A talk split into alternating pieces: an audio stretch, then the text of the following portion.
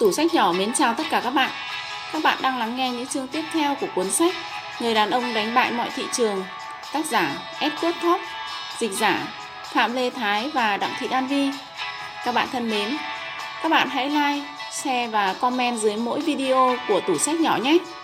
Và các bạn cũng đừng quên nhấn đăng ký kênh để ủng hộ cho tủ sách nhỏ ngày càng phát triển hơn và có thêm nhiều động lực để làm những cuốn sách hay hơn nữa nhé. Xin cảm ơn tất cả các bạn.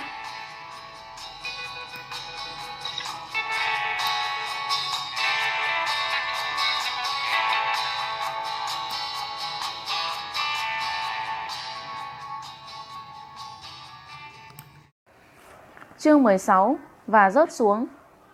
Vào trưa thứ năm ngày 17 tháng 12 năm 1987, khoảng 50 người cả nam lẫn nữ trang bị vũ khí phong tỏa thang máy tầng 3 nhằm bao vây văn phòng chúng tôi ở Princeton, New Jersey. Họ đến từ Sở Thuế vụ, IRS, FBI và các cơ quan bưu chính. Nhân viên của chúng tôi bị điều tra trước khi họ tự do rời khỏi tòa nhà.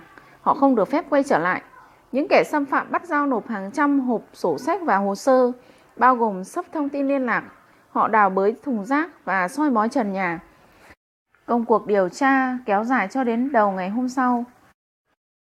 Đây là một phần nằm trong chiến dịch của Rudolph Giuliani, biện lý cho quận Nam New York nhằm truy tố những tên tội phạm phố quân thực tế và bị cáo buộc. Sau này, theo lời một công tố viên tường trình cho luật sư biện hộ, mục tiêu thực sự của Giuliani trong đợt công kích từng cá nhân tại văn phòng Princeton chúng tôi là thu nhặt thêm thông tin để chống trả Michael Miken của ngân hàng đầu tư Resale của Goldman Sachs, đối tác của tôi. Jay Zian có một mối giao hảo tốt và thường xuyên nói chuyện với họ. Freeman thậm chí còn là bạn cùng phòng với Reagan ở Damot. Giuliani tin rằng Reagan có thể giúp ông ta lôi họ xuống, nhưng Reagan từ chối hợp tác. Chính phủ sử dụng bằng chứng từ vụ đột kích và lời khai của một cựu nhân viên bất bình để cơi nới vụ kiện của họ. Chớ trêu thay, khi người đàn ông này được văn phòng Princeton cất nhắc lên vị trí giao dịch viên, họ lại đưa anh ta bay tới Newport Beach lấy ý kiến của chúng tôi. Chúng tôi nhấn mạnh anh ta không thích hợp. Tuy nhiên, thông lệ công ty quy định mỗi văn phòng có quyền hạn trong các lĩnh vực kinh doanh nó đảm đương trọng trách, và văn phòng Princeton đã thuê anh ta. 5 người đứng đầu ở đây đã bị truy tố và vướng vào 64 cáo buộc về tội thao túng chứng khoán, tạm đầu tư chứng khoán, gian lận thuế, gian lận thư tín và gian lận đường dây. Các bị cáo ngoài Jay Reagan còn có các trưởng bộ phận giao dịch của chúng tôi, giao dịch viên đứng đầu bộ phận trái phiếu chuyển đổi, CFO và trợ lý của anh ta, và một giao dịch viên trái phiếu chuyển đổi của Resale Buham. Cá nhân tôi cũng như khoảng 40 thành viên khác và nhân viên trong văn phòng Newport Beach đều không biết gì về những hành vi cáo buộc tại văn phòng Princeton. Chúng tôi không bao giờ dính líu hay bị kết tội bất kỳ hành động sai trái nào trong vấn đề này hay vấn đề khác. Hai văn phòng của chúng tôi cách nhau hơn 2.000 dặm, bao gồm những hoạt động, chức năng và văn hóa doanh nghiệp khác biệt. Mấu chốt vụ kiện của chính phủ là vài cuộc đối thoại họ đào bới trong 3 băng ghi âm từ văn phòng giao dịch cũ nhiều năm về trước, bị thất lạc và chìm vào quên lãng, nguyên thủy chúng tạo ra bởi thông lệ quy chiếu tại văn phòng Princeton.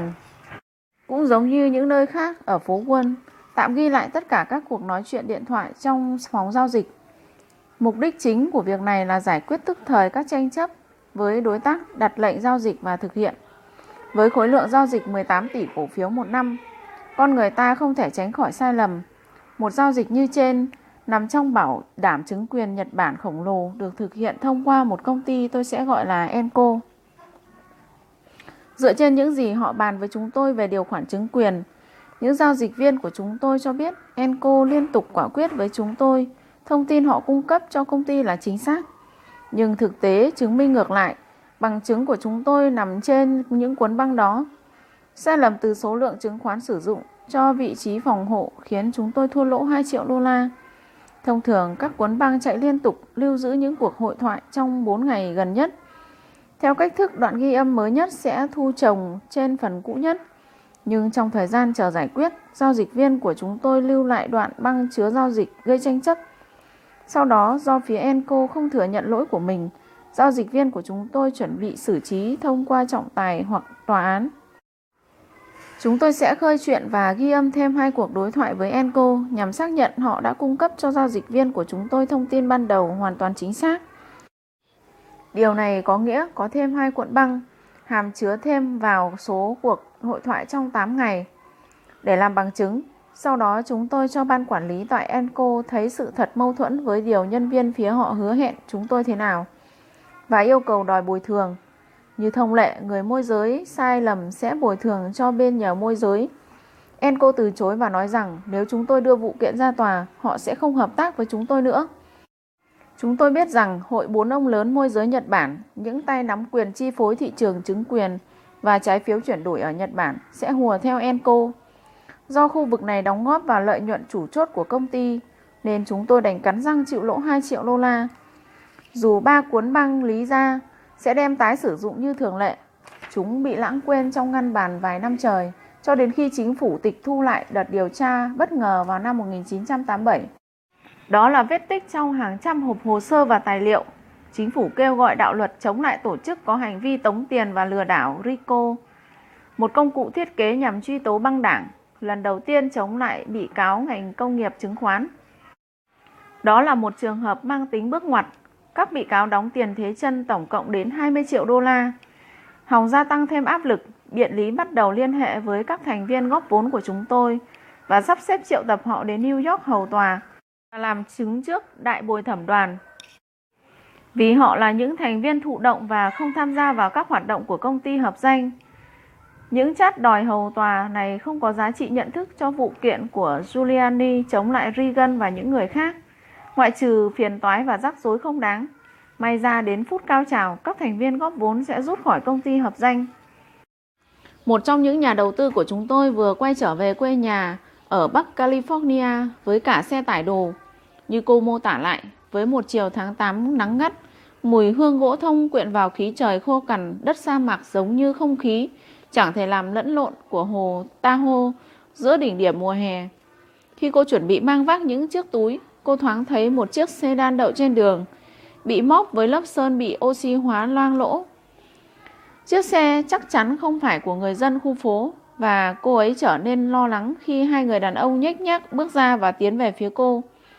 Họ cầm theo chát hầu tòa từ biện lý, có lệnh điều cô tới New York và làm chứng trước đại bồi thẩm đoàn trong vụ án Princeton Newport. Cao giáo, bình tĩnh và thanh lịch với nền tảng thiên về nghệ thuật, thành viên chúng tôi là một người thuộc cơ sở xã hội Bay Era. Cô mở lời bằng cách nhờ 2 người đàn ông mang vác giúp đồ đạc. Trong lúc tán chuyện, cô khẳng định mình thực sự không biết gì về vụ án Princeton Newport, nhưng cô ấy thật lòng muốn giúp đỡ và cô luôn mong ngóng một chuyến đi đến New York. Tất nhiên họ trèo lòng cô ấy, đặt đúng khách sạn yêu thích của cô, vé xem phim và nhà hàng, phải không nào? Cô ấy cũng cần thông tin các cuộc triển lãm hiện thời ở Metropolitan, Guggenheim và Whitley, và họ có thể có được lịch làm việc của cô ấy tại Carnegie Hall. Những nhân viên trình chat hầu tòa kinh ngạc rũ bỏ trách nhiệm và cô ấy không nghe thông tin gì hơn từ Giuliani. Không phải tất cả những nhà đầu tư của chúng tôi đều đáp trả đầy tự tin như vậy, nhưng sau mỗi phiên tòa hơn 90 thành viên góp vốn của chúng tôi đều trụ vững. Không một ai đề nghị rút vốn cả. Thủ đoạn của Giuliani như vạch áo khoe trò lừa đảo khi không một thành viên góp vốn nào thực sự chịu làm chứng. Dù vậy, chúng tôi tiên liệu ông ta ắt phá tung hoạt động kinh doanh của công ty nếu Reagan không giúp ông ta kết án Michael và Freeman.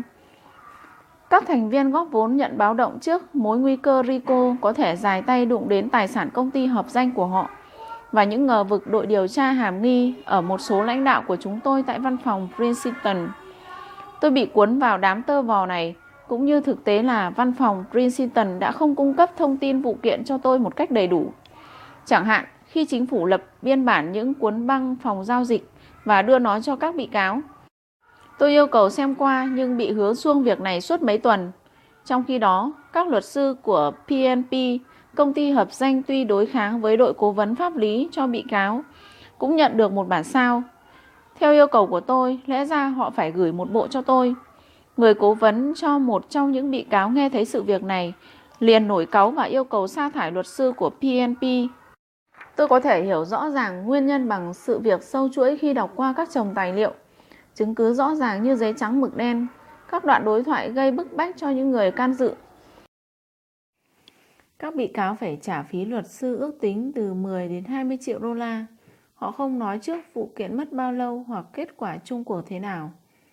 Nếu các bị cáo bị kết tội, họ sẽ chịu trách nhiệm thanh toán hóa đơn luật sư của mình. Còn trong trường hợp tòa tuyên bố họ vô tội, thì công ty Hợp Xanh sẽ phải trả. Để giải quyết êm thấm, tôi thương lượng một khoản thanh toán ngay 2,5 triệu đô la tạm ứng cho các bị cáo, để trang trải cho bất kỳ và toàn bộ trách nhiệm do công ty Hợp Danh phải cáng đáng cho chi phí pháp lý của họ. Ngoài khoản thanh toán này, bản thân công ty Hợp Danh còn gánh chịu chi phí pháp lý đáng kể. Lợi nhuận của P&P trong năm chấn thương này đạt trung bình 4%, không chỉ giảm đi hàng triệu đô la do chi phí pháp lý từ vụ kiện, mà còn bởi đội ngũ tại Princeton không thể chú tâm vào hoạt động kinh doanh của công ty Hợp Danh.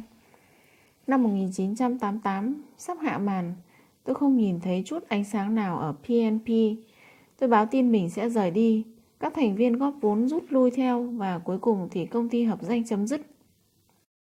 Rudolph Giuliani từ chức biện lý vào đầu năm 1989 để vận động cho chức thị trưởng thành phố New York cuối năm, nhưng không thành công. Ông nổi danh nhiều năm nhưng bị đẩy xuống do tai tiếng từ phi vụ truy tố băng đảng mafia và sau này là truy tố các nhân vật trên phố Wall. 4 năm sau, ông tranh cử chức thị trưởng một lần nữa, lần này thành công và ông tại vị 2 nhiệm kỳ. Các bị cáo bị tuyên án hàng loạt tội danh vào tháng 8 năm 1989 và lãnh án 3 tháng tù giam cũng như tiền phạt. Sử dụng đạo luật RICO, các cáo buộc là trọng tâm để phá vỡ ý chí chống lại Michael và Freeman. Cả hai bên đã thỏa thuận lời khai nhưng có lẽ họ hành động quá sớm. 2 tháng sau các cáo buộc P&P, trong đó bao gồm kiếm tiền phi pháp chiếu theo RICO. Bộ Tư pháp Hoa Kỳ lần thứ 2 tiến hành kiểm soát các chiến thuật trong truy tố hành vi kiếm tiền phi pháp gây tranh cãi trong các vụ kiện tham nhũng phố Wall do cựu biện lý Manhattan Rudolph Giuliani đệ trình. Các bị cáo P&P kháng cáo và tòa phúc thẩm lần thứ 2 ở khu vực đưa ra những cáo buộc về kiếm tiền phi pháp và gian lận thuế. Qua đó, buộc tội âm mưu lên toàn bộ 6 bị cáo và gian lận chứng khoán lên 2 bị cáo.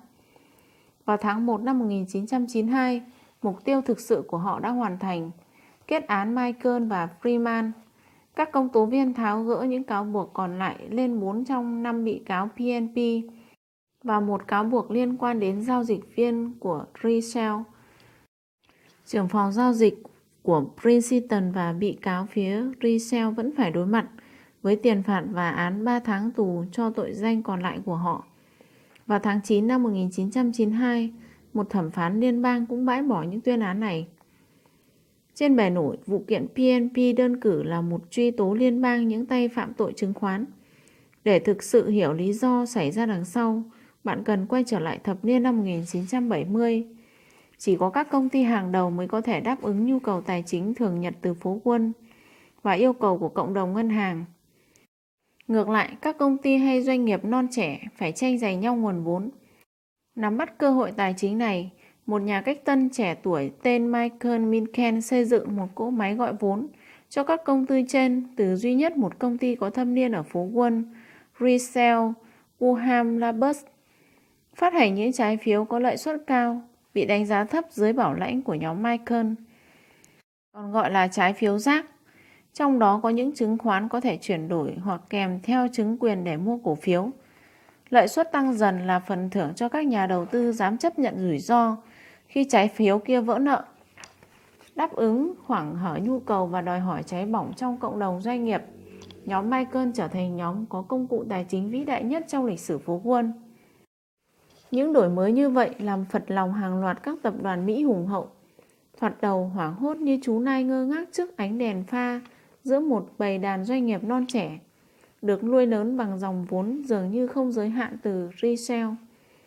Do đó, việc này đã khơi mào một làn sóng thôn tính không thân thiện. Nhiều công ty lâu đời dễ bị tổn thương vì các nhân viên và các giám đốc đã đầu tư vốn cổ phần của doanh nghiệp rất tệ, với tỷ suất sinh ra trên vốn đầu tư dưới trung bình. các cổ phiếu của họ có giá rẻ mạt. Một nhóm thôn tính có thể tái cấu trúc, nâng tỷ lệ lợi nhuận trên vốn và khiến giá trị công ty này tăng lên đáng kể. Nhờ vào tiềm năng dồi dào của công ty, các chủ sở hữu mới trong tương lai có thể trả cao hơn giá thị trường hiện tại. Các viên chức và giám đốc những tập đoàn lớn của Mỹ đều hài lòng với dòng chảy thực tại. Họ vui thú nghỉ dưỡng trong dinh thự và dùng chuyên cơ riêng, quyên góp từ thiện cho mục tiêu và địa vị cá nhân của họ, và tưởng thưởng cho bản thân khối lương hậu hĩnh, kế hoạch nghỉ hưu, trả thưởng bằng tiền mặt, cổ phiếu, quyền chọn và phụ cấp thôi việc. Toàn bộ do một tay họ thiết kế để rồi áp dụng những chính sách này cho chính bản thân họ. Số tiền này rút tỉa từ mạch máu của tập đoàn. Các khoản chi phí thường phê duyệt trên cơ sở cổ đông rải rác và phân mảnh.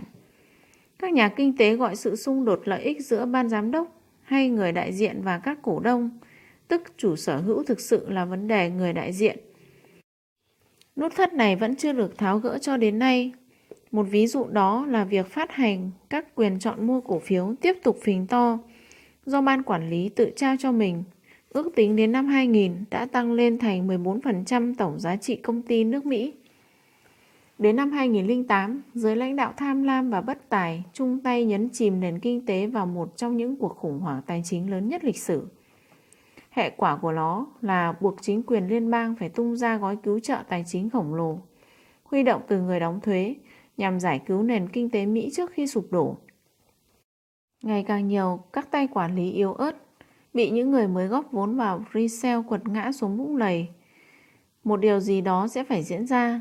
Chính phủ vốn cảm thông cho những công ty già cỗi này vì họ gần như kiểm soát các hầu bao và là nhóm có tầm ảnh hưởng cũng như quyền lực chính trị nhất đất nước. Chi nhánh phố Wall của họ có lẽ đã gánh chịu một số thiệt hại và điều này đã khiến người ta có thể mong đợi sự sụp đổ của resale để làm cứu tinh. Như thực tế cho thấy, nó sẽ thành một nồi mật lớn cho đám đông còn lại bao vây tranh đoạt. Các nhà tài phiệt của những công ty lớn và già cỗi này gặp may vì công tố viên tìm thấy hàng loạt vi phạm do làm trái luật chứng khoán nội trong nhóm Michael và giữa nhiều bên liên kết, cộng sự và khách hàng của nhóm này. Tuy nhiên, rất khó đánh giá mức độ vi phạm nặng nhẹ so với những vi phạm liên tục đặc thù đã tồn tại và tiếp diễn trong kinh doanh lẫn tài chính. Vì chỉ một vài trong nhiều tội nhân bị bắt và họ chỉ bị truy tố phần nổi tảng băng tội trạng của mình. Trái ngược với trường hợp Brisel, chính phủ soi đèn pha giáo diết vào vi phạm. Tương tự trường hợp người đàn ông hầu tòa 3 lần một năm vì quá chén khi lái xe. Người hàng xóm của ông này cũng uống rồi lái, nhưng không bao giờ bị tóm. Ai phạm tội nặng hơn? Bây giờ giả sử tôi bảo bạn người đàn ông bị bắt chỉ vi phạm 3 lần và bị bắt trong cả 3 lần đó, còn người hàng xóm của ông vi phạm những trăm lần nhưng không bao giờ bị tóm. Sao có thể bất công đến vậy? Nếu như tôi bảo bạn hai người đàn ông là đối thủ cạnh tranh làm ăn quyết liệt và viên cảnh sát trưởng giao thông nhận đóng góp béo bở cho chiến dịch từ người đàn ông không cầm chát hầu tòa, vậy bây giờ ai phạm tội nặng hơn? Tình huống là một giấc mơ đã trở thành hiện thực cho việc đấu đá của chính phủ. Rudolph Giuliani, tham vọng chính trị. Giuliani ý thức chuyện cựu biện lý Thomas E. Reilly khởi tố những kẻ buôn lậu thập niên năm 1930 và đánh cuộc vào vị trí thống đốc bang New York. Việc truy tố các phạm vi chứng khoán và giao dịch nội gián luôn là một cái thang chính trị hoàn hảo. PNP có thể đáng giá bao nhiêu sau 20 năm nữa? Vào năm 2015, làm thế nào tôi có thể nghĩ ra một vài ý tưởng? Đáng ngạc nhiên rằng có một quỹ phòng hộ trung lập thị trường xây dựng trên mô hình Princeton Newport. Quỹ bắt đầu vào năm 1990 tại Chicago do cựu quản lý quỹ đầu tư Frank Meyer thành lập khi ông phát hiện ra thần đồng đầu tư định lượng từ ký túc xá Harvard, Ken Griffin, chuyên giao dịch quyền chọn và trái phiếu chuyển đổi. Tôi gặp Frank và Ken phác thảo các hoạt động và trọng tâm lợi nhuận của PNP, cũng như rà soát lại các văn kiện nêu rõ chi tiết, điều kiện và điều khoản các chứng quyền và trái phiếu chuyển đổi. Chúng đáng giá vì không còn phổ biến trên thị trường nữa. Citadel, từ khởi đầu khiêm tốn năm 1990, với vài triệu đô la và một nhân viên, Griffin tăng trưởng thành một tổ hợp các doanh nghiệp quản lý 20 tỷ đô la và hơn 1.000 nhân viên sau 20 năm. Các thành viên góp vốn thu về lợi nhuận ròng khoảng 20% một năm. Tài sản ròng của Ken vào năm 2015 ước tính đạt 5,6 tỷ đô la. Princeton Newport Partner đóng cửa làm tôi suy ngẫm đến câu nói những điều ý nghĩa trong cuộc sống dựa vào cách bạn dành thời gian của mình. Lúc Paul Getty giàu có nhất thế giới nhưng không hề mãn nguyện, ông hồi tưởng về quãng thời gian hạnh phúc nhất trong cuộc đời mình. Đó là khi ông 16 tuổi, cưỡi sóng trên bãi biển Malibu, California. Năm 2000, tờ Los Angeles Times trong bài phỏng vấn vị tỷ phú mới Henry Nicholas III, lãnh đạo Broadcom Corporation, có đoạn: 1:30 sáng, anh vừa bước sang tuổi 40, ngồi vào bàn dưới ánh đèn mờ trong phòng làm việc. Anh không nhìn thấy vợ con của mình, lý do sống của tôi. Tình trạng này kéo dài nhiều ngày. Lần gần đây nhất chúng tôi trò chuyện, nhớ nhung những ngày xưa cũ. Khi tôi ở TRW và chúng tôi sống trong một căn hộ cao cấp, cô ấy tiếc nuối muốn quay lại cuộc sống cũ, nhưng họ không thể quay lại vì anh ấy không thể bỏ cuộc. Sau đó họ ly dị. Lúc đầu tôi nghĩ rằng mình có thể tiếp tục với công ty hợp danh kiểu PMP, nhưng nếu tôi làm vậy, ngoài những mảng thú vị, tôi sẽ ôm đồm những thứ mình không thích. Tôi thay đổi suy nghĩ và bớt dần sự can thiệp vào hoạt động của văn phòng PNP ở Newport Beach, tìm những công việc tốt trong ngành chứng khoán cho một số nhân viên chủ chốt của chúng tôi, như quỹ phòng hộ khổng lồ DE Show, công ty kỹ thuật tài chính Bakra và nhóm đầu tư điều hành lương hưu và kế hoạch chia sẻ lợi nhuận trị giá hàng tỷ đô la ở Weyerhaeuser. Sau đó, tôi gọi Fisher Black, hiện làm việc ở Goldman Sachs, sau khi nghe anh muốn xây dựng hệ thống phân tích giao dịch chứng quyền và đặc biệt là trái phiếu chuyển đổi dựa vào máy tính. Hệ thống đỉnh cao được chứng minh của chúng tôi đã có mặt trên thị trường. Vì vậy, anh ta bay đến và dành 2 ngày với Steve và tôi để học cách vận hành. Anh ấy ghi chú chi tiết, nhưng sau cùng bảo rằng việc chuyển đổi mã sang máy tính của họ hết sức tốn kém. Tủ sách nhỏ trân trọng gửi tới quý thính giả chương 17, giai đoạn điều chỉnh, cuốn sách Người đàn ông đánh bại mọi thị trường. Joseph Heller và Kurt cùng tham gia bữa tiệc của một vị tỷ phú. Vonnegut trêu Heller xem cảm giác của ông thế nào khi biết số tiền gia chủ kiếm được trong một ngày hẳn còn nhiều hơn cuốn sách Cut 22 của Heller từ ngày hoàn tác năm 1961. Heller ngạo nghễ vì mình có thứ người đàn ông giàu có kia không bao giờ có được. Vonnegut không hiểu nổi thứ này là cái quái gì. Heller đáp: tôi biết mình đã đủ. Princeton Newport Partner đóng cửa. Vivian và tôi đã có đủ tiền sống hết phần đời còn lại của mình. Dù PNP kết thúc là một vết thương lòng trong mỗi người chúng tôi và tương lai giàu có hàng tỷ đô la tan thành mây khói, chúng tôi đã giải tỏa mối bận tâm và tự do làm điều mình yêu thích, dành thời gian cho nhau và gia đình, bạn bè thân yêu, du lịch, theo đuổi những sở thích cá nhân. Nằm lòng lời bài hát Sống vì chính bạn. Trước khi quá trễ, Vivian và tôi cùng thực hiện hầu hết những điều chúng tôi chưa làm được vì lý do không đủ thời gian. Thành công trên phố Wall có nghĩa là kiếm được nhiều tiền nhất, còn thành công với chúng tôi là có cuộc sống chất lượng nhất. Trong thời gian này, tôi tình cờ phát hiện những vụ gian lận tài chính tàn bạo nhất từ trước đến nay. Chiều thứ Năm, ngày 11 tháng 12 năm 2008, tôi nhận tin tức đúng như những gì mình dự đoán hơn 17 năm trước. Cuộc gọi từ New York của con trai tôi, Jeep, báo tin Bernie Madoff thú nhận việc lừa dối các nhà đầu tư 50 tỷ đô la trong kế hoạch Ponzi vĩ đại nhất trong lịch sử. Đó là những gì bố dự đoán vào năm 1991. Một sáng thứ Hai, tiết trời xuân nhẹ dịu của năm 1991, tôi đi đến văn phòng New York của một công ty tư vấn quốc tế danh tiếng. Ủy ban đầu tư mời tôi làm cố vấn độc lập cho các khoản đầu tư vào quỹ phòng hộ của họ. Tôi dành vài ngày kiểm tra lịch sử hiệu quả hoạt động, cấu trúc kinh doanh và kinh nghiệm của các đơn vị quản lý, cũng như những chuyến thăm ngay tại trụ sở. Trong đợt phỏng vấn, một tay quản lý hoang tưởng đến độ không cho tôi biết loại máy tính cá nhân văn phòng anh ta sử dụng. Khi tôi vào nhà vệ sinh, Anh chàng hộ tống tôi vì sợ nhỡ đâu tôi có thể rút tỉa thông tin giá trị trên đường. Tôi thông qua danh mục đầu tư với một ngoại lệ. Không tính câu chuyện từ quỹ đầu tư của Bernard Murdoch, khách hàng của tôi nhận lợi nhuận hàng tháng thường xuyên, dao động từ 1% đến hơn 2% trong 2 năm. Hơn nữa, họ biết những nhà đầu tư Murdoch khác chiến thắng đều trong mỗi tháng hơn một thập kỷ. Murdoch tuyên bố sử dụng chiến lược giá chia điểm.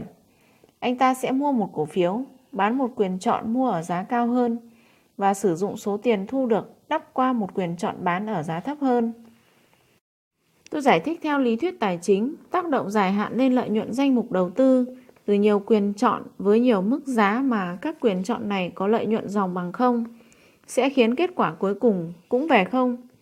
Vì vậy, chúng tôi dự đoán theo thời gian lợi nhuận danh mục đầu tư của khách hàng nên tương đương lợi nhuận cổ phiếu.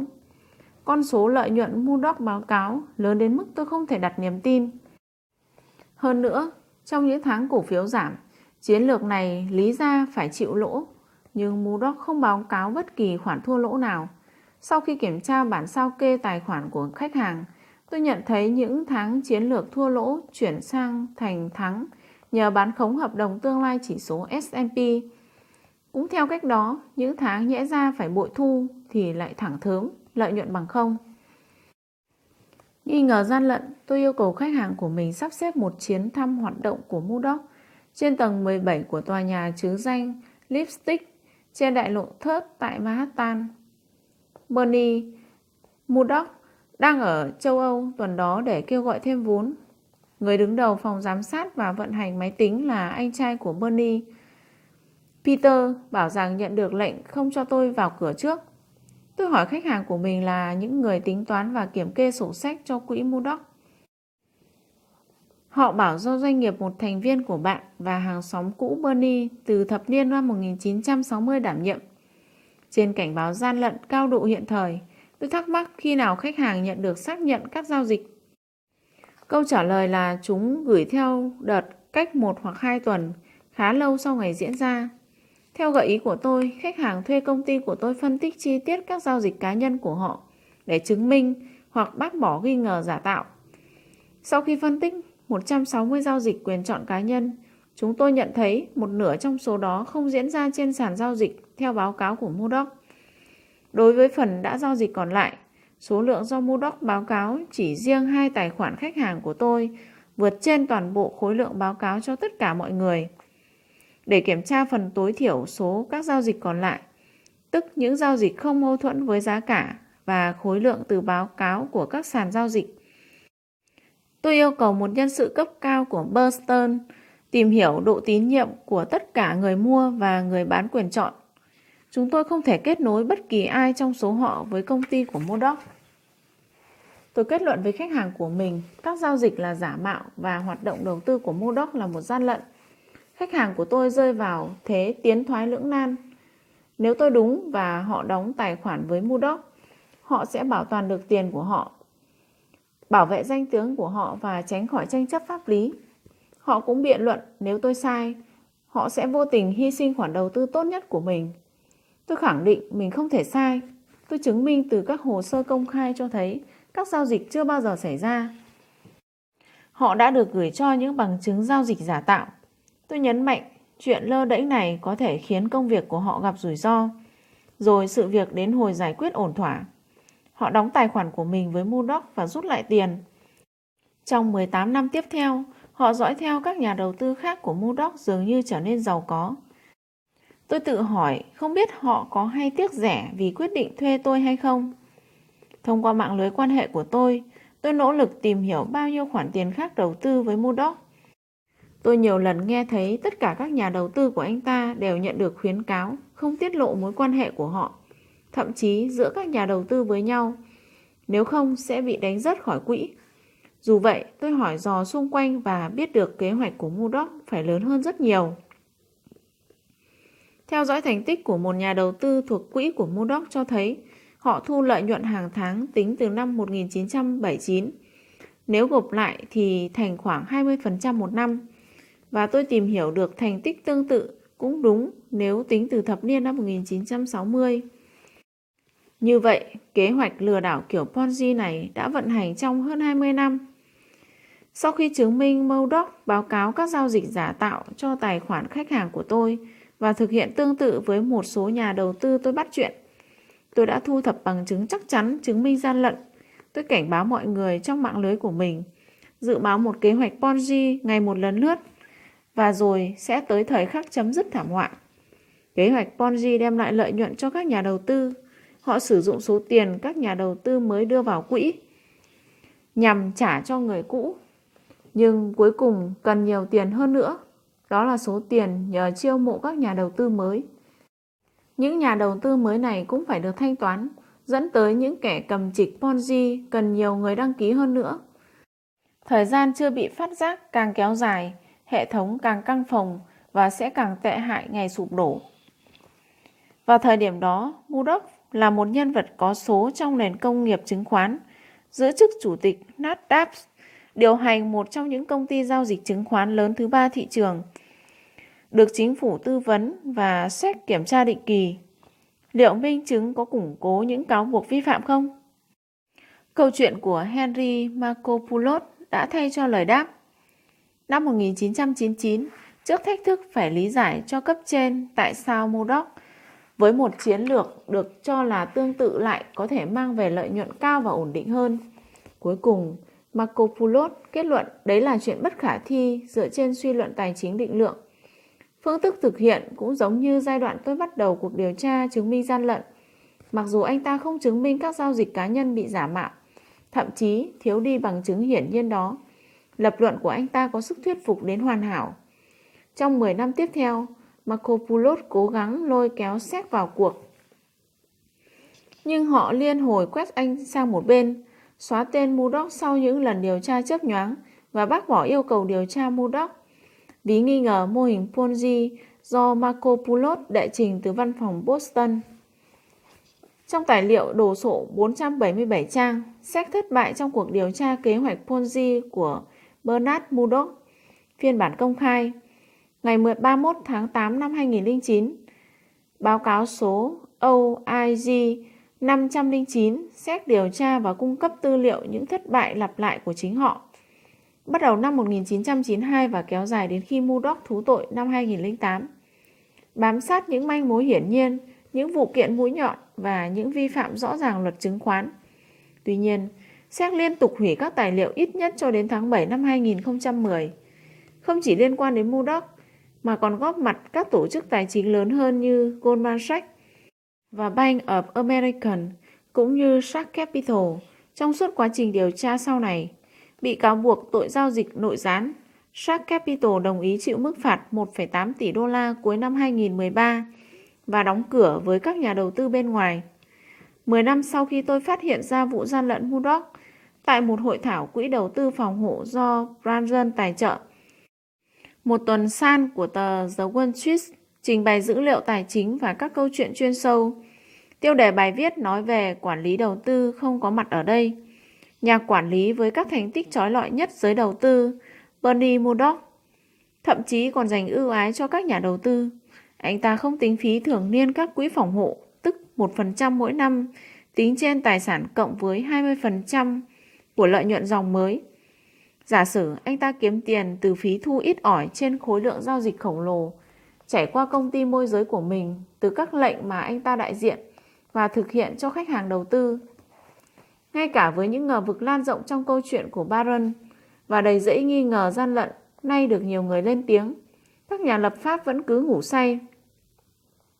Hàng nghìn nhà đầu tư của Murdoch và những người thụ hưởng được trả tiền để bảo vệ bản thân cũng chưa tỉnh mộng. Vụ gian lận kết thúc như thế nào? Khi sự việc không đủ tiền nuôi lợi nhuận cho các nhà đầu tư bị phanh khui, toàn bộ mô hình Ponzi kết thúc. Bernie Murdoch ra đầu thú vào ngày 11 tháng 12 năm 2008. Có lẽ muốn bảo vệ những cộng sự của mình, anh ta vẽ ra câu chuyện một tay âm mưu gây dựng kế hoạch. Người đàn ông gần như mù tịt hệ thống máy tính này tuyên bố mình là người duy nhất trực tiếp chỉ đạo toàn bộ hoạt động máy tính tầng 17. Cùng với khoảng 20 nhân viên dưới trướng, được cho là không ý thức được hành động sai phạm, phân hàng tỷ đô la giao dịch giả mạo cho hàng nghìn tài khoản. Vào ngày 11 tháng 8 năm 2009, chính xác 9 tháng sau, Frank DePascali, người giám sát hàng ngày hoạt động của Murdoch, bị xét áp giải tại Tòa án Liên bang khu, quận Nam New York.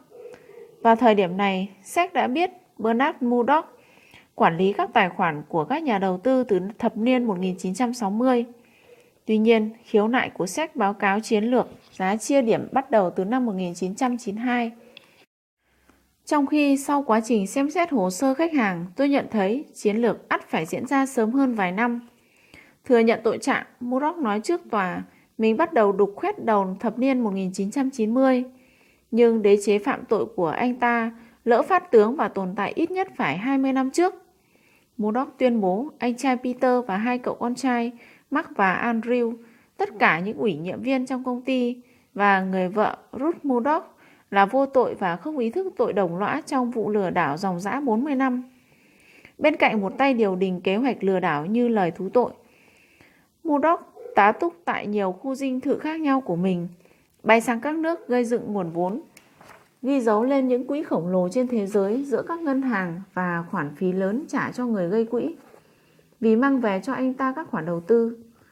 Trong một không gian khác, bằng cách nào đó, mô hình phức tạp vận hành như kim đồng hồ quay suốt những lần vắng mặt của anh ta.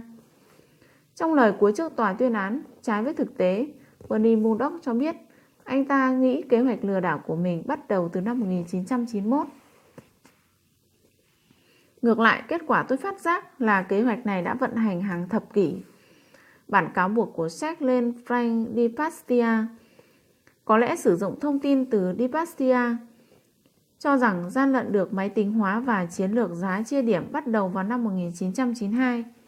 Điều này cũng mâu thuẫn trước các báo cáo khách hàng do tôi kiểm xét từ năm 1989 đến năm 1991. Về sau, Peter Murdoch, DePastia và một số nhân viên khác nhận tội. Họ bị kết án phạt tiền và tù giam. Murdoch âm mưu lừa đảo số tiền lên đến 50 tỷ đô la.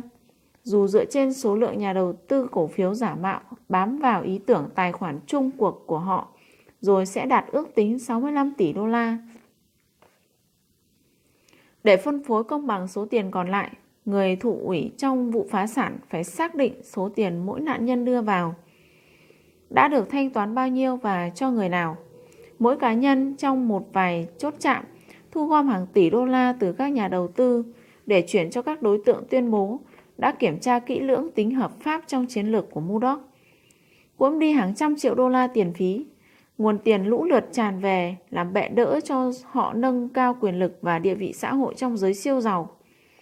Có tường trình một người đã cuốn hơn 5 tỷ đô la so với số tiền anh này góp vào. Thực tế, Murdoch luôn để những tay khác gom lượng phí quản lý khổng lồ, thay vào đó thỏa hiệp phí hoa hồng giao dịch ít nhẹm. Bản thân sự kiện này đã đủ rúng động các nhà đầu tư, cố vấn viên và nhà lập pháp. Chính phủ công bố danh sách hơn 13.000 người nắm giữ tài khoản Murdoch trong quá khứ và hiện tại, từ hàng trăm người về hưu khá giả ở Florida cho đến những người nổi tiếng, tỷ phú và các tổ chức phi lợi nhuận như tổ chức từ thiện và trường đại học.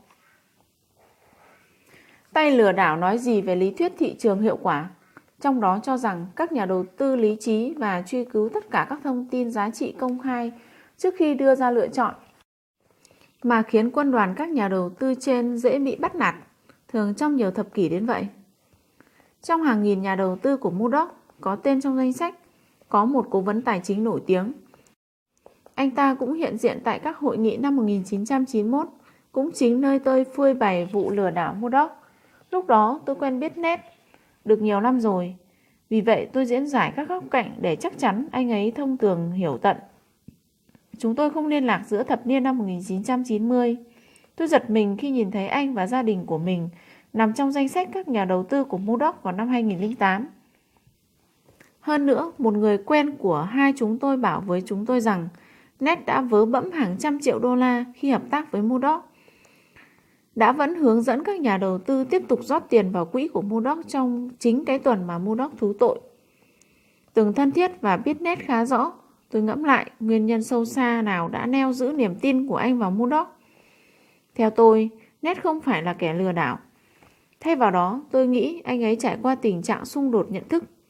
Đó là hiện tượng bạn muốn tin vào một điều gì đó, đến mức bạn đơn giản chối bỏ bất kỳ thông tin nào trái ngược. Người nghiện nicotine thường phủ nhận hút thuốc lá gây nguy hại cho sức khỏe của họ. Thành viên trong cùng đảng phái chính trị phản ứng ôn hòa với những dối trá, lừa lọc và hành vi đồi bại của người chung chí hướng, nhưng lại nổi máu trước những điều trên khi chính trị gia của phe đối lập can dự. Tôi cũng sớm lĩnh hội được trên bất kỳ lĩnh vực nào, dù mình đưa ra những lập luận chi tiết hay hợp lý đến đâu chăng nữa, tư tưởng của Ned vẫn không xê dịch nhiều. Những vấn đề khác đều mang chung trải nghiệm. Để đưa ra quyết định, Ned đơn thuần thăm dò ý kiến tất cả những người anh quen biết, rồi đi theo quan điểm số đông. Một khi tôi đã tìm ra điều này, tôi ngừng lãng phí thời gian của tôi chia sẻ suy nghĩ của tôi với anh ta. Phương pháp bỏ phiếu của Ned hiệu quả rõ rệt. Trong những tình huống nhất định, như việc suy đoán số đậu trong thùng hoặc cân nặng của một quả bí, quân bình tất cả các ý kiến của đám đông thường chuẩn xác hơn với hầu hết các dự đoán riêng lẻ. Hiện tượng này có tên trí tuệ đám đông, nhưng hầu hết sự đơn giản hóa đều mang mặt trái, như trong trường hợp của Murdoch. Ở đây chỉ có hai câu trả lời: Murdoch là kẻ gian lận hoặc Murdoch là nhà đầu tư thiên tài. Đám đông bỏ phiếu cho nhà đầu tư thiên tài và họ hiểu sai bét về điều đó. Tôi gọi mặt trái của trí tuệ đám đông là chứng loạn trí của bầy chuột Lemút. Năm 1991, tôi cắt giảm nhân viên xuống còn 4 người. Steve bảo đảm các chứng quyền Nhật Bản với một số trợ giúp của tôi. Tôi cũng tự mình quản lý các danh mục các quỹ phòng hộ. Với sự giúp đỡ từ Judy, cô phụ trách báo cáo thuế và tài chính, phụ giúp Steve và hỗ trợ trưởng phòng của tôi. Tận hưởng cuộc sống và mong muốn trước quyết định quay lại sòng bạc đầu tư, tôi cố gắng tìm ra phương thức khớp thời gian để thu lợi dựa trên kiến thức chênh lệch giá thống kê của chúng tôi. Sau cuộc bàn tính với Steve, một nhân vật chủ chốt sẽ tiến hành các giao dịch mạo hiểm trên. Tôi săn lùng đối tác để chúng tôi cấp giấy phép nhượng quyền phần mềm của mình. Tôi nối máy tính thành công với Brooke, một giao dịch viên hàng hóa. Chúng tôi quen nhau từ những ngày làm việc tại Princeton, Newport. Kugler bắt đầu với những công ty buôn bán hàng hóa vào thập niên năm 1970. Sau đó chuyển sang điều hành quỹ phòng hộ hàng hóa của mình. Cuối cùng, anh kiếm được hàng tỷ đô la cho bản thân và các nhà đầu tư của mình. Vào một chiều của thập niên 80, giáo sư tài chính trường UCI, Silly, một thời sóng vai bên tôi chinh chiến tại PNP, cùng tôi ngồi lại với Brooke trong căn hộ ở Manhattan của anh ta. Jerry trình bày lối tư duy của anh ấy và cách giành lợi thế trên thị trường. Đến lượt Kotler, trước sau vẫn là người có con mắt tổng quan, anh ta nhìn thấy các mối liên kết trước thiên hạ. Khoảng thời gian này, anh nhận ra các tàu chở dầu lớn trong tình trạng thừa cung, đến mức những chiếc cũ có giá bán nhỉnh hơn giá phế liệu đôi chút. Kotler thành lập một công ty hợp danh để mua một con tàu như trên. Tôi nằm trong số những đối tác góp vốn. Đây là một quyền chọn thú vị. Chúng tôi rào chắn an toàn khỏi thua lỗ vì chúng tôi luôn có thể bán tàu chở dầu cho đội phế liệu, thu hồi phần lớn khoản đầu tư của mình. Nhưng chúng tôi sở hữu triển vọng tăng trưởng lớn lao. Lịch sử ghi nhận nhu cầu tàu chở dầu dao động mạnh mẽ và giá của chúng cũng sẽ ăn theo. Trong vài năm, con quái vật 475 tấn mang diện mạo mới của chúng tôi, Impress Desmer, sinh lãi nhờ chở đầy dầu và miệt mài trên khắp tuyến đường hàng hải quốc tế. Tôi thích liên tưởng phần sở hữu của mình như phần thân tàu dài 6 mét trước đài chỉ huy của thuyền trưởng. Sau đó công ty hợp danh đàm phán mua lại chiếc tàu chở dầu lớn nhất trong số đó, chiếc Seawest nặng 500.000 tấn. Không may cho người bán, trong khi chúng tôi lập bảo chứng, con tàu của họ vô tình tiến gần đảo Krang thuộc vịnh Ba Tư thì bị pháo binh Hồi giáo nã đạn, khiến con tàu không đủ điều kiện giao hàng cho chúng tôi.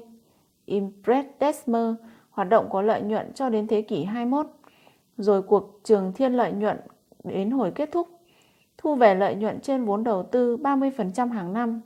Con tàu được bán với giá phế liệu gần 23 triệu đô la vào năm 2004, cao hơn nhiều so với giá đã mua vào 6 triệu đô la. Kotler giới thiệu tôi đến quỹ phòng hộ, ông giữ vị trí là nhà đầu tư lớn.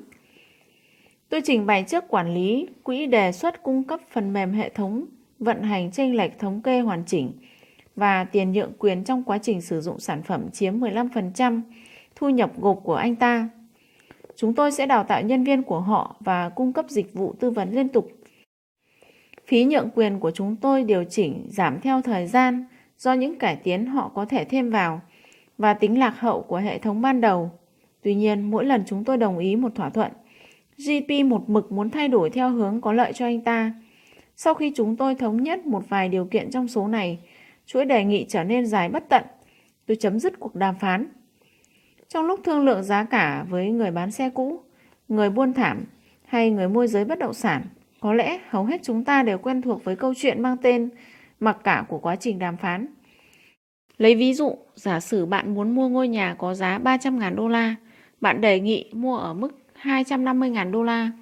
Người bán nhích xuống $290,000, bạn lại nâng lên giá $265,000, vân vân. Cuối cùng bạn ngã giá $275,000. Điệu nhảy kiểu cách này có thể liên quan đến mồi chài, gian manh và lừa đảo. Liệu việc người bán chốt sẵn giá để mặc quyết định mua cho khách hàng vẫn sẽ không làm quá trình mua bán trở nên đơn giản hơn và thỏa mãn cả đôi bên? Và cách đó chính là cách thức làm ăn của hầu hết các cửa hàng bán lẻ ở Mỹ. Làm thế nào bạn có thể yên tâm mua sắm nếu giá so sánh không ổn định? Tuy nhiên, thương lượng diễn ra phổ biến trong những thỏa thuận kinh doanh, cũng giống như trường hợp tôi mặc cả với người quản lý quỹ. Chuyện gì đang xảy ra ở đây vậy? Trong ví dụ ngôi nhà của chúng tôi, giả sử giá thấp nhất người bán chấp nhận là $260,000 và giá cao nhất người mua thực sự sẵn lòng trả là $290,000. Ví dụ, người bán có thể khám phá ra người mua sẽ thực sự trả $290,000 bằng cách tung tin anh ta có một đề nghị đặt hàng khác giá $289,000. Lúc này người mua đầu tiên đề nghị giá $290,000. Do đó, hai bên đều có thể chấp nhận bất kỳ mức giá nào nằm giữa $260,000 và $290,000. Dù cả hai bên đều không thấy điều này vào thời điểm đó. Vì vậy, $30,000 là miếng mồi treo lơ lửng. Mục tiêu của cuộc mặc cả là giành lấy $30,000 này phần hơn. Mặt khác, nếu thay vào người mua chỉ sẵn sàng chịu mức giá cao nhất là $270,000 và mức giá thấp nhất của người bán là $280,000, không có sự giao thoa, cả hai sẽ không chấp nhận mức giá nào, đồng nghĩa không có thỏa thuận xảy ra. Nơi sinh sống của tôi và gia đình hơn 2 thập kỷ qua định đoạt chính bởi mặc cả. Chúng tôi quyết định xây dựng một ngôi nhà mới hướng ra quang cảnh ngoạn mục phía trên ngọn đồi Newport Beach. Thị trường bất động sản suy giảm năm 1979 khiến ngôi nhà chúng tôi muốn mua có giá $435,000. Chúng tôi bắt đầu trả giá ở mức $365,000. Sau hàng loạt vòng ngã giá, cuối cùng chúng tôi đề nghị mua ở mức giá $400,000. Người bán thì đòi $410,000. Tôi nhích lên giới hạn tuyệt đối cuối cùng của mình là $405,000. Tuy nhiên, chúng tôi bị từ chối. Chúng tôi bỏ đi. Vài ngày sau, người bán nhượng bộ và ngã giá $405,000. Nhưng chúng tôi không chấp nhận. Tại sao lại không? Ở giới hạn tuyệt đối của mình, chúng tôi hầu như thờ ơ với chuyện hợp đồng có ký kết hay không. Trong khi bấy giờ, người bán đã lạnh nhạt với chúng tôi và chúng tôi không muốn giao kèo gì thêm với anh ta nữa. Do đó, thỏa thuận của anh ta thiếu hấp dẫn đi và giá cao nhất của chúng tôi giảm xuống thấp hơn $405,000. Đồng thời, chúng tôi cân nhắc các lựa chọn thay thế. Chúng tôi nhanh chóng mua một lô đất được giá hơn, xây dựng một ngôi nhà mới và trải qua 22 năm hạnh phúc ở đó. Mảnh đất của tay mặc cả kia vẫn nằm chờ thêm 1 thập kỷ nữa. Thật trùng hợp, khi bán ngôi nhà cũ, chúng tôi góp nhặt thêm một ví dụ mặc cả thất bại khác. Sau 1 năm giao bán trên thị trường, đột nhiên chúng tôi nhận được 2 lời ngỏ mua trong cùng 1 tuần. Chúng tôi chào bán giá $5.495,000 và kỳ vọng sẽ bán được $5 triệu. Bên thứ nhất đề nghị giá $4,6 triệu và người mua tiềm năng này sử dụng đối tác kinh doanh rất hăng hái của mình đứng ra thương lượng. Lối nói công kích và lời lẽ chỉ trích ngôi nhà của người đối tác nhằm mục đích hạ giá thành, khiến chúng tôi và đại diện của mình như bị gạt sang bên lề. Bên còn lại là một gia đình dễ mến, họ yêu thích ngôi nhà hiện hữu của chúng tôi và đề nghị mua ở giá 5 triệu đô la. Chúng tôi chấp nhận, xong người mua kia nài nỉ chúng tôi xem xét lại. Anh ta cam kết trả bằng hoặc trên mức giá và sẽ không nhờ quý ông chuyên chê bai kia chốt hạ giao dịch. Đáng tiếc, bài học là đẩy đối phương đến giới hạn tuyệt đối của họ thì tuyệt nhiên không hề có lợi. Nhìn chung, thêm chút đỉnh lợi nhuận không đáng để ta phải trả giá bằng nguy cơ thỏa thuận sẽ tan nát. Hiểu được khi nào nên mặc cả và khi nào không là bài học giá trị cho những giao dịch viên. Trong những ngày ở Princeton, Newport, trưởng bộ phận giao dịch của chúng tôi từng vỗ ngực vì tiết kiệm cho công ty nhiều khoản tiền bự bằng cách thường xuyên cầm chừng thêm 1/8 hoặc 1/4 giá. Đây là ý tưởng, giả sử chúng tôi muốn mua 10.000 cổ phiếu của Microsoft. Ví dụ hiện đang giao dịch lệnh hỏi mua 50.000 cổ phiếu ở mức giá 71 và lệnh hỏi mua 10.000 cổ phiếu ở mức giá 71 1/4 đô la. Bây giờ chúng tôi có thể thanh toán và mua 10.000 cổ phiếu của mình với giá 71 1/4 đô la. Hoặc cách khác như giao dịch viên của chúng tôi sẽ thực hiện, chúng tôi có thể đề nghị mua 10.000 cổ phiếu của mình ở mức giá 71 1/8 đô la và xem liệu chúng tôi có người nhận quyền chọn hay không. Nếu phần lớn các sự trả giá này hiệu quả và lặp đi lặp lại, chúng tôi sẽ tiết kiệm 1/8 đô la nhân với 10.000 lần hay 1.250 đô la. Nghe có vẻ hấp dẫn, liệu có rủi ro nào không? Dĩ nhiên, nỗ lực tiết kiệm 1/8 đô la mỗi cổ phiếu có thể khiến chúng tôi bỏ lỡ một màn thắng đậm nếu cổ phiếu giao dịch đều đặn ở 71 và 1/4 đô la hay đầu cơ giá lên bao nhiêu đi chăng nữa.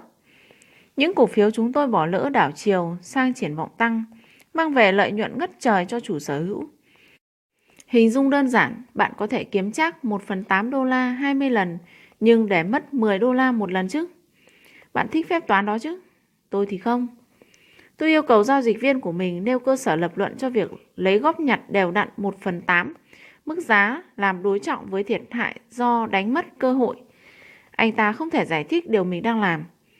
Cùng câu hỏi trên cho các giao dịch viên khác xung quanh phố Wall và không một ai có thể dứt khoát trả lời họ thành công nhiều hơn là mất đi các cơ hội do phương pháp mua kỳ kèo này. Thị trường là cơ sở của nền kinh tế hiện đại và giao dịch là một hoạt động cơ bản. Do đó, các nhà lý luận tài chính hiện đại đi sâu phân tích vào guồng máy hoạt động của thị trường bằng cách khảo sát dữ liệu song song với phát triển lý thuyết, giải thích cho những gì họ quan sát được. Họ nhận thấy các giao dịch kích hoạt vì nhiều lý do, đôi khi bởi người mua, còn lại bởi người bán. Nhiều người tham gia không có lợi thế cạnh tranh, không sở hữu thông tin đặc biệt.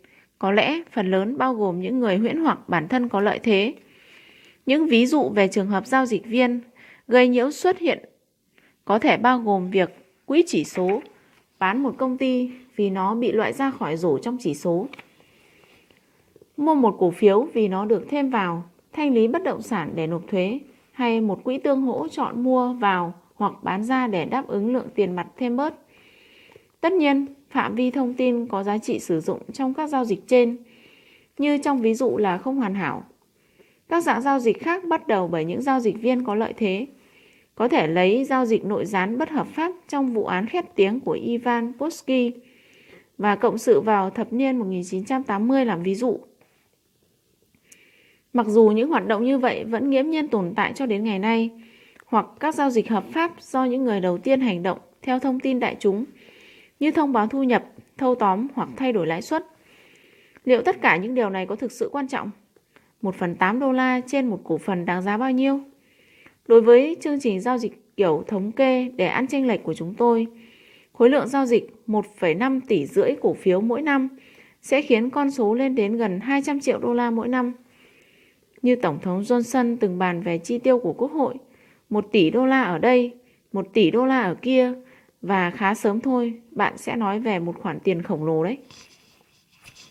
Động thái của những tay mặc cả và giao dịch viên nhắc tôi nhớ đến sự phân biệt tâm lý học hành vi giữa hai thái cực trên một chuỗi các lựa chọn, người cầu toàn và người chi túc.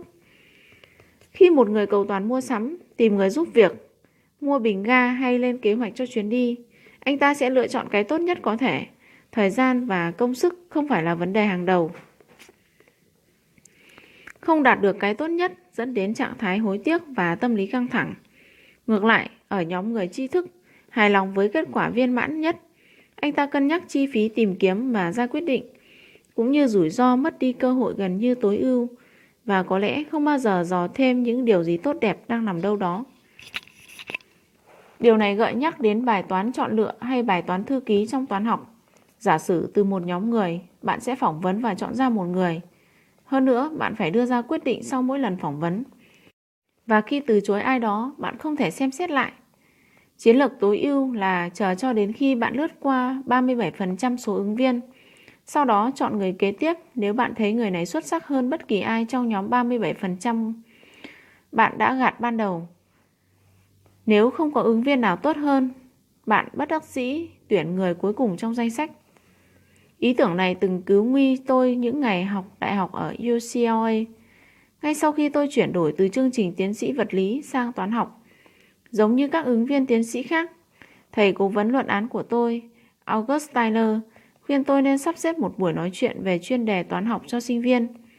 Với nền tảng toán học tương đối thô sơ của mình, tôi bối rối trước một chủ đề gây chú ý đến những người am hiểu toán học sẽ tham dự, và cũng thu hút khá gương mặt mới bên ngoài phòng ban. Vào phút chót tôi xuất hiện cùng tiêu đề "Tất cả thiếu nữ cần biết thứ này" và từ chối tiết lộ thông tin về chủ đề tôi sắp trình bày. Khán phòng chật ních người, số lượng tham dự vượt lên con số kỷ lục từ trước đến nay. Đáng lưu ý nhất là bên cạnh phần đông khán giả nam giới, như thường lệ, có rất nhiều nữ sinh xinh đẹp. Những câu hỏi và biểu hiện của họ sau đó cho thấy thính giả của tôi không hề thất vọng. Tôi trình bày giải pháp cho vấn đề mang tên bài toán hôn nhân và biến phép toán đằng sau trở nên dễ hiểu. Tủ sách nhỏ mến chào các bạn.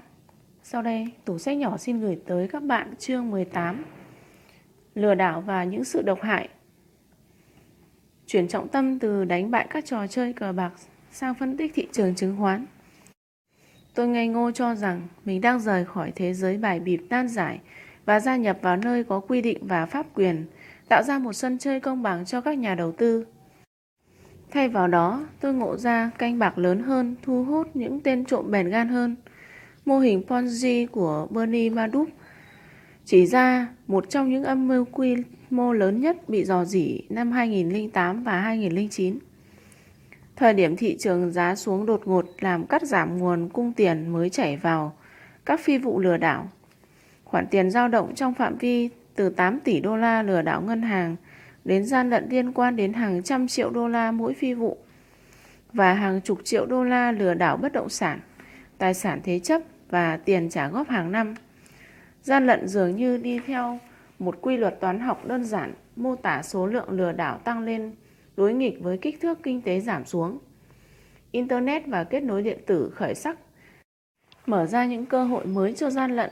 Vào thứ Sáu ngày 25 tháng 8 năm 2000, cô cháu gái đang hứng thú với cổ phiếu của tôi, tên Dana, gọi điện gặp sau khi thị trường đóng cửa.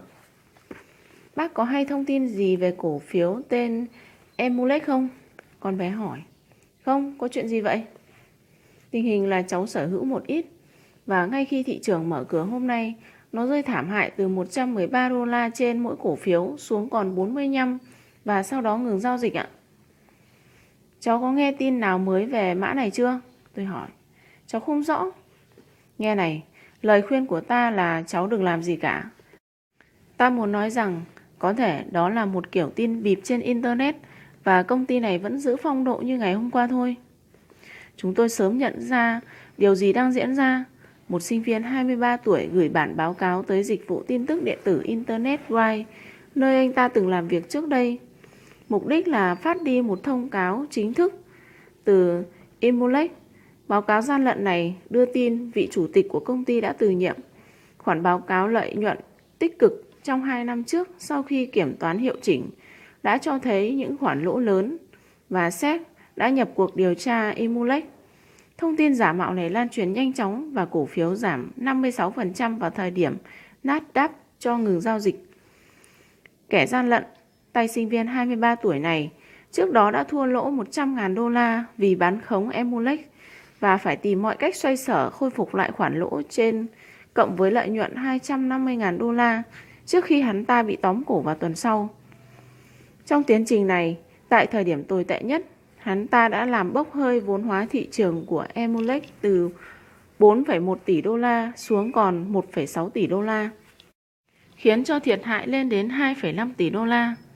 Mặc dù cổ phiếu Emulec đã lấy lại những thiệt hại về giá trong phiên giao dịch, nhưng đóng cửa cả tuần, giá cổ phiếu vẫn giảm 7,31 đô la xuống còn 105,75 đô la mỗi cổ phiếu, giảm 6,6%, tương đương công ty này mất đi 270 triệu đô la vốn hóa thị trường. Tổn thất lại càng thê lương cho những ai đã bán ra trong vùng giá giảm. 11 ngày sau khi trò lừa bịp bị lật tẩy và sau khi kẻ gian lận bị bắt, cổ phiếu đóng cửa ở mức 100,13 đô la, giảm 11,4%, tạm thời chưa khôi phục hoàn toàn. Theo lý thuyết thị trường hiệu quả, thị trường là nơi định giá, do đó phản ánh chính xác tất cả các thông tin đã biết. Thế thì tại sao cú sụt giá 60% trong 15 phút do thông tin sai lệch lại móc nối hợp lý thông tin biểu hiện vào giá cả?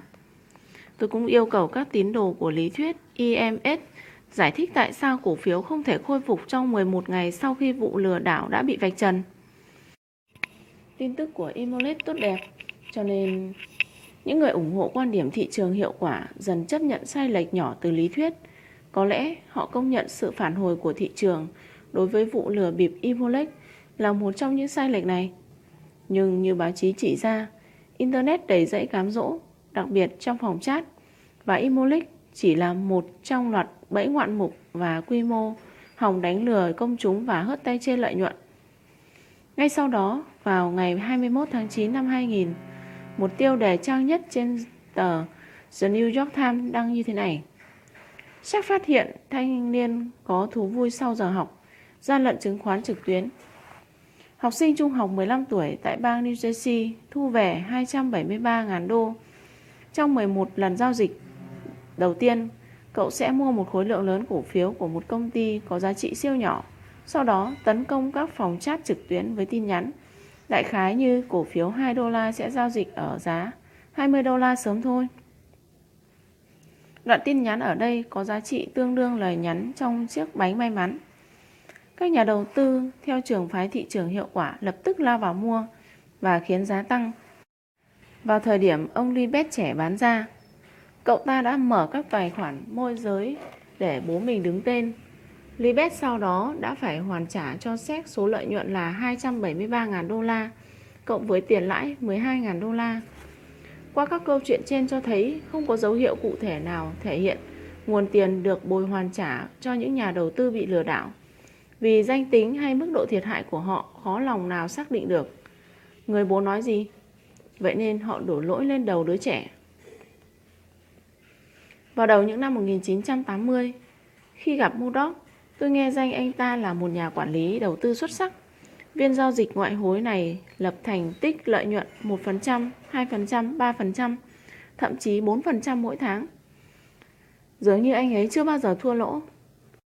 Tôi nhờ Georgi, một cộng sự tại văn phòng Newport Beck, làm một chuyến khảo sát thực địa tại David, gần La Jolla. Georgi trở lại với thành tích tuyệt vời và ấn phẩm quảng cáo, nhưng không tài nào tìm thấy bằng chứng cho hoạt động giao dịch thực tế. Yêu cầu khảo sát báo cáo tài chính kiểm toán, chứng minh tài sản và chứng minh giao dịch của chúng tôi bị gọt giũa. Tôi nghi ngờ có bóng dáng của mô hình Ponzi và chúng tôi không đầu tư. 2 năm sau đó, vụ lừa đảo của Domilendi sụp đổ vào năm 1984, ngốn sạch 200 triệu đô la và qua mặt hàng nghìn nhà đầu tư, bao gồm nhiều tầng lớp tinh hoa xã hội, chính trị và tài chính quận San Diego. Năm 1984, tôi bắt gặp một công ty đổi mới với một sản phẩm vi tính mới tích hợp công nghệ cao cho cộng đồng tài chính. Họ đang tìm kiếm thêm vốn để hoàn tất nghiên cứu phát triển và đưa sản phẩm của mình ra thị trường. Câu chuyện thuyết phục, kế hoạch kinh doanh hợp lý và chuyên gia máy tính của tôi, Steve, giơ tay ủng hộ kế hoạch trên. Tôi và nhiều người bạn đã đầu tư vào đó, ngoài vốn gốc thì còn đồng ý trả thêm 20% lợi nhuận một năm, như khoản tiền thưởng từ lợi nhuận của công ty cho ban điều hành, y hệt như hoạt động của các quỹ phòng hộ điển hình. Báo cáo tài chính năm đầu cho thấy không có lợi nhuận, ngoại trừ chi phí đáng kể cho nghiên cứu và phát triển. Tuy nhiên, ban điều hành tuyên bố một con số lợi nhuận và tự thưởng cho bản thân 20% trong đó. Nhưng rõ ràng công ty không hề đạt lợi nhuận mà chỉ có chi phí. Bằng cách nào ban điều hành bào chữa cho việc đút túi khoản tiền của chúng tôi? Họ tuyên bố số tiền dành cho nghiên cứu và phát triển tạo ra giá trị to lớn hơn khoản chi ban đầu, và họ hành xử với khoản tiền đầu tư vô giá này của chúng tôi như thể đó là tiền mặt trong nhà băng vậy. Cuối cùng, chúng tôi đã xoay sở để đòi lại số tiền của mình. Sai lầm quản trị khiến công ty bào mòn lợi thế công nghệ sáng sủa của mình và bị đối thủ Michael Bloomberg qua mặt với một sản phẩm tương tự. Sản phẩm này trở lên phổ biến, đem về cho Bloomberg hàng tỷ đô la. Vài năm sau, hai trong số các nhà điều hành bắt tay mở quỹ phòng hộ. Vì hiểu tính cách của họ, tôi cảnh báo mọi người không nên đầu tư tiền vào quỹ đó. Năm 2008, họ bị buộc tội chiếm đoạt hàng trăm triệu đô la vốn góp của các nhà đầu tư trong một mô hình Ponzi khác. Gần như đều đặn, hành vi gian lận và lừa đảo tràn ngập trên trang báo cáo tài chính mỗi ngày.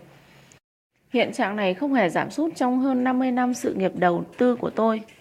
Mặt khác, những trò lừa đảo, âm mưu, hội chứng ngu xuẩn và tính phi lý tài chính quy mô lớn vốn hiện hữu bên chúng tôi từ thuở bình minh của thị trường vào thế kỷ 17, rất lâu trước kỷ nguyên Internet. Tuy nhiên, chứng cứ vạch trần trước sau đều không do những tín đồ IMF, thị trường hiệu quả đích thực trình bày.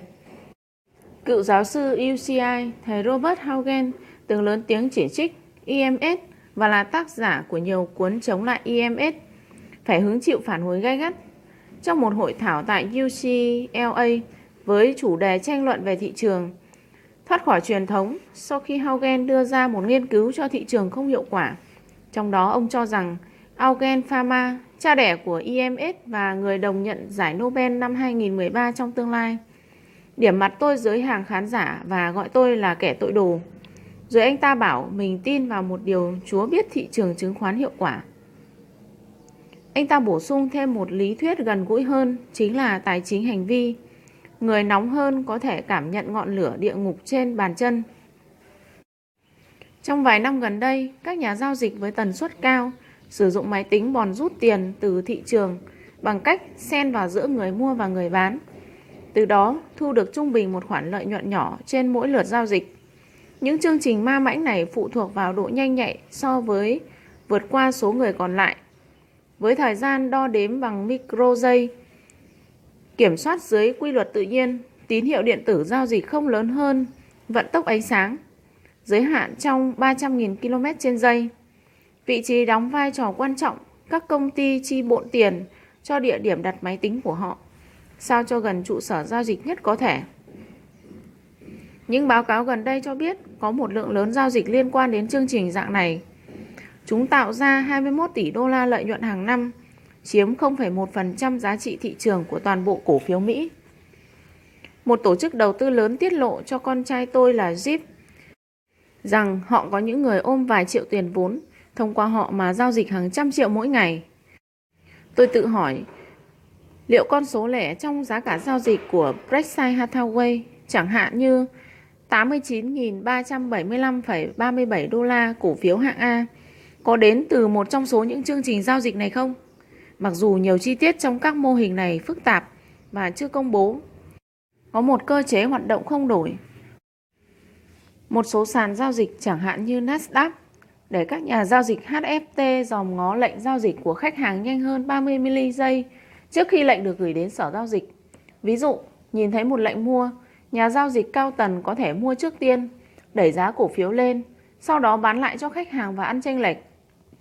Nhìn thấy lệnh bán của một ai đó, nhà cao tầng bán trước, đẩy giá cổ phiếu xuống thấp và sau đó mua lại với giá thấp hơn. Hành vi này khác gì với giao dịch chạy trước, được mô tả trong Wikipedia là một hành vi bất hợp pháp của một nhà môi giới chứng khoán, lợi dụng thông tin trước lệnh chờ của khách hàng rồi thực hiện lệnh cho tài khoản của mình. Một số phát ngôn viên ngành công nghiệp chứng khoán ủng hộ làm giàu từ các nhà đầu tư bởi phần nào khiến thị trường hiệu quả hơn, và thị trường thì cần thanh khoản. Nhà kinh tế học đạt giải Nobel Paul Krugman bác bỏ lập luận này. Ông cho rằng giao dịch cao tần đơn thuần chỉ là cách móc túi các nhà đầu tư thông thường, không mang mục đích hữu ích và gây lãng phí của cải quốc gia bởi nguồn lực tiêu thụ không tạo ra phúc lợi xã hội. Vì thành phần còn lại như chúng ta càng giao dịch nhiều, chúng ta càng thua lỗ vào tay máy tính. Thêm một lý do ủng hộ cho mua và nắm giữ so với mua bán. Trừ khi bạn có một lợi thế đủ lớn, mặc dù không tác động nhiều đến chính trị, một khoản thuế liên bang nhỏ, trung bình vài xu cho mỗi lần mua vào và có thể loại trừ các giao dịch viên này và lợi nhuận của họ, tăng khả năng giúp nhà đầu tư tiết kiệm hơn so với thuế đặc biệt và bổ sung tiền mặt vào kho bạc Hoa Kỳ. Nếu cắt giảm một nửa của 30.000 tỷ đô giao dịch cổ phiếu một năm, khoản thuế 0,1%, tức 3 đồng trên 30 đô la trị giá cổ phiếu, vẫn sẽ tăng khoảng 15 tỷ đô la. Báo cáo tài chính định kỳ cũng đánh lừa các nhà đầu tư. Chứng khoán sụt giảm bất thường do những lo ngại về thu nhập, chậm trễ trên dòng tiết mục Utility Day tờ New York Times. Bài báo tiếp tục, giá cổ phiếu giảm khi các nhà đầu tư tiếp tục lo lắng về kết quả quý 3. Một sụt giảm, cùng nhìn xem, chỉ số trung bình công nghiệp Dow Jones giảm 2,96 điểm, xuống còn 10.628,36. Con số đó tương đương mức giảm 0,03% so với mức thay đổi bình quân mỗi ngày khoảng 1%. Dựa vào lịch sử thay đổi dao động của chỉ số DJIA, một sự thay đổi kiểu như trang báo giật tít có xác suất xảy ra tới 97% trên tổng thời gian giao dịch của lịch sử DJIA. Khả năng chỉ số Dow chạm tới mức này 0,03%, thậm chí còn thấp hơn 8 ngày trong một năm. Xác suất là 8 trên 365 ngày, tương đương với 2,2%.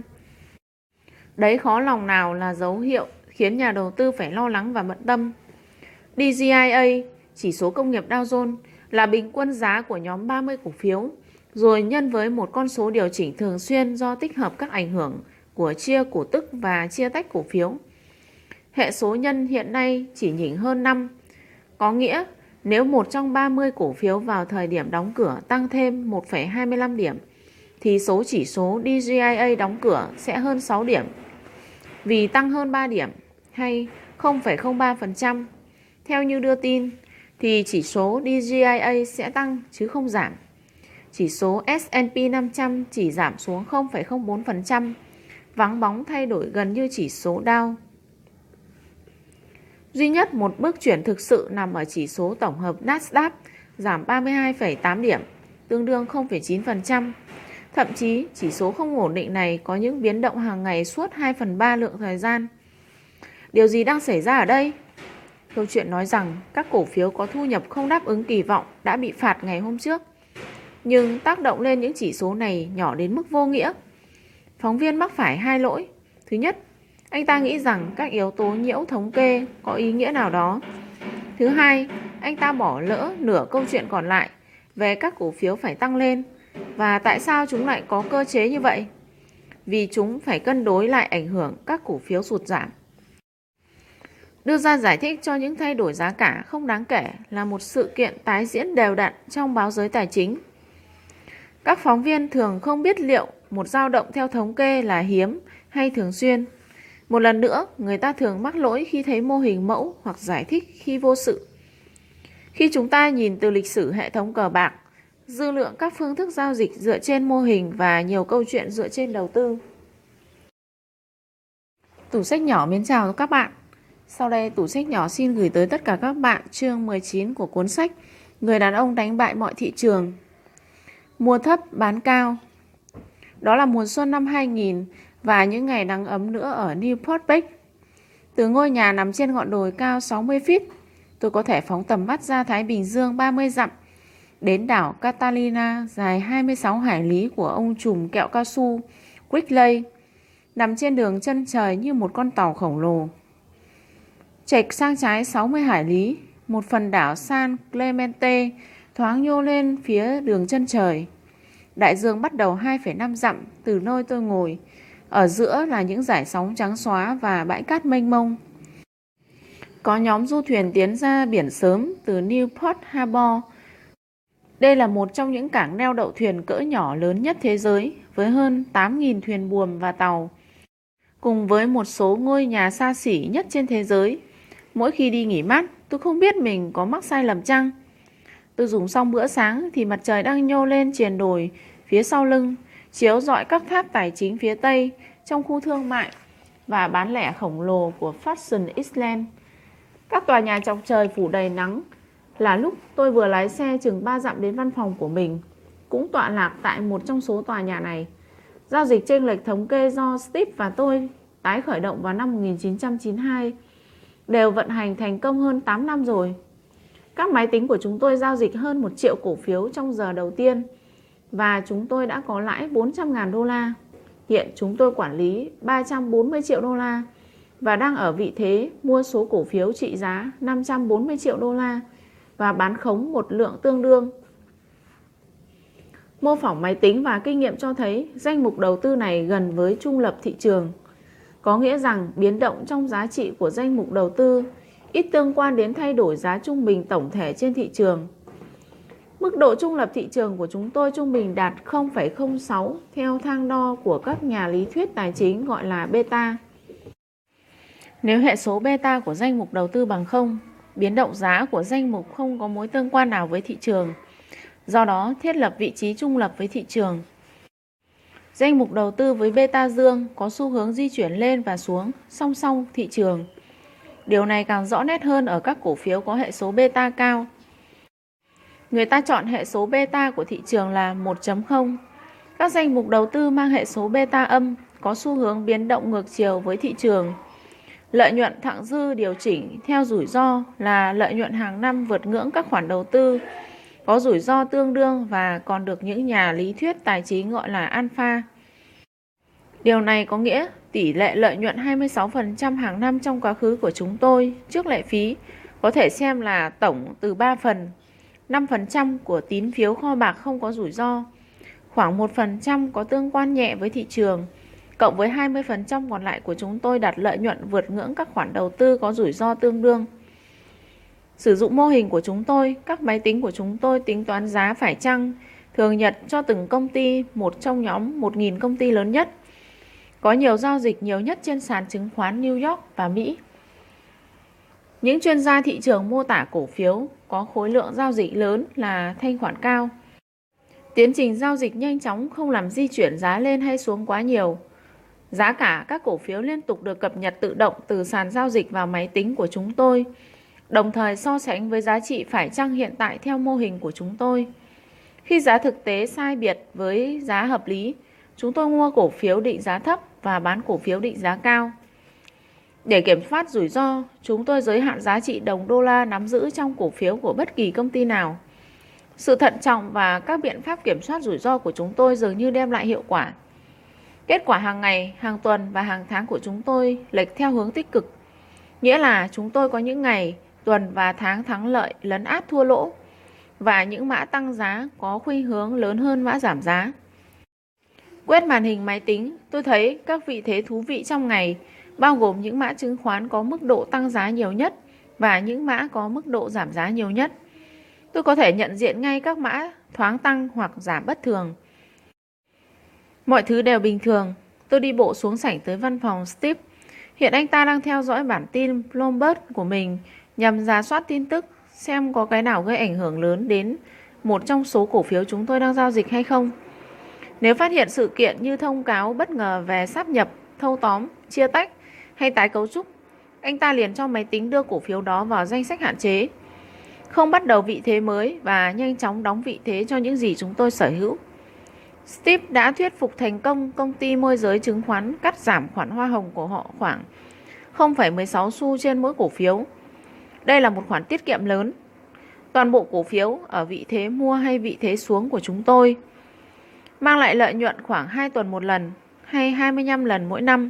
Tính theo mức giao dịch khi đó, đồng nghĩa với việc chúng tôi bán 540 triệu đô la giá trị những cổ phiếu cầm giữ và thay thế chúng bằng 540 triệu đô la cổ phiếu mới.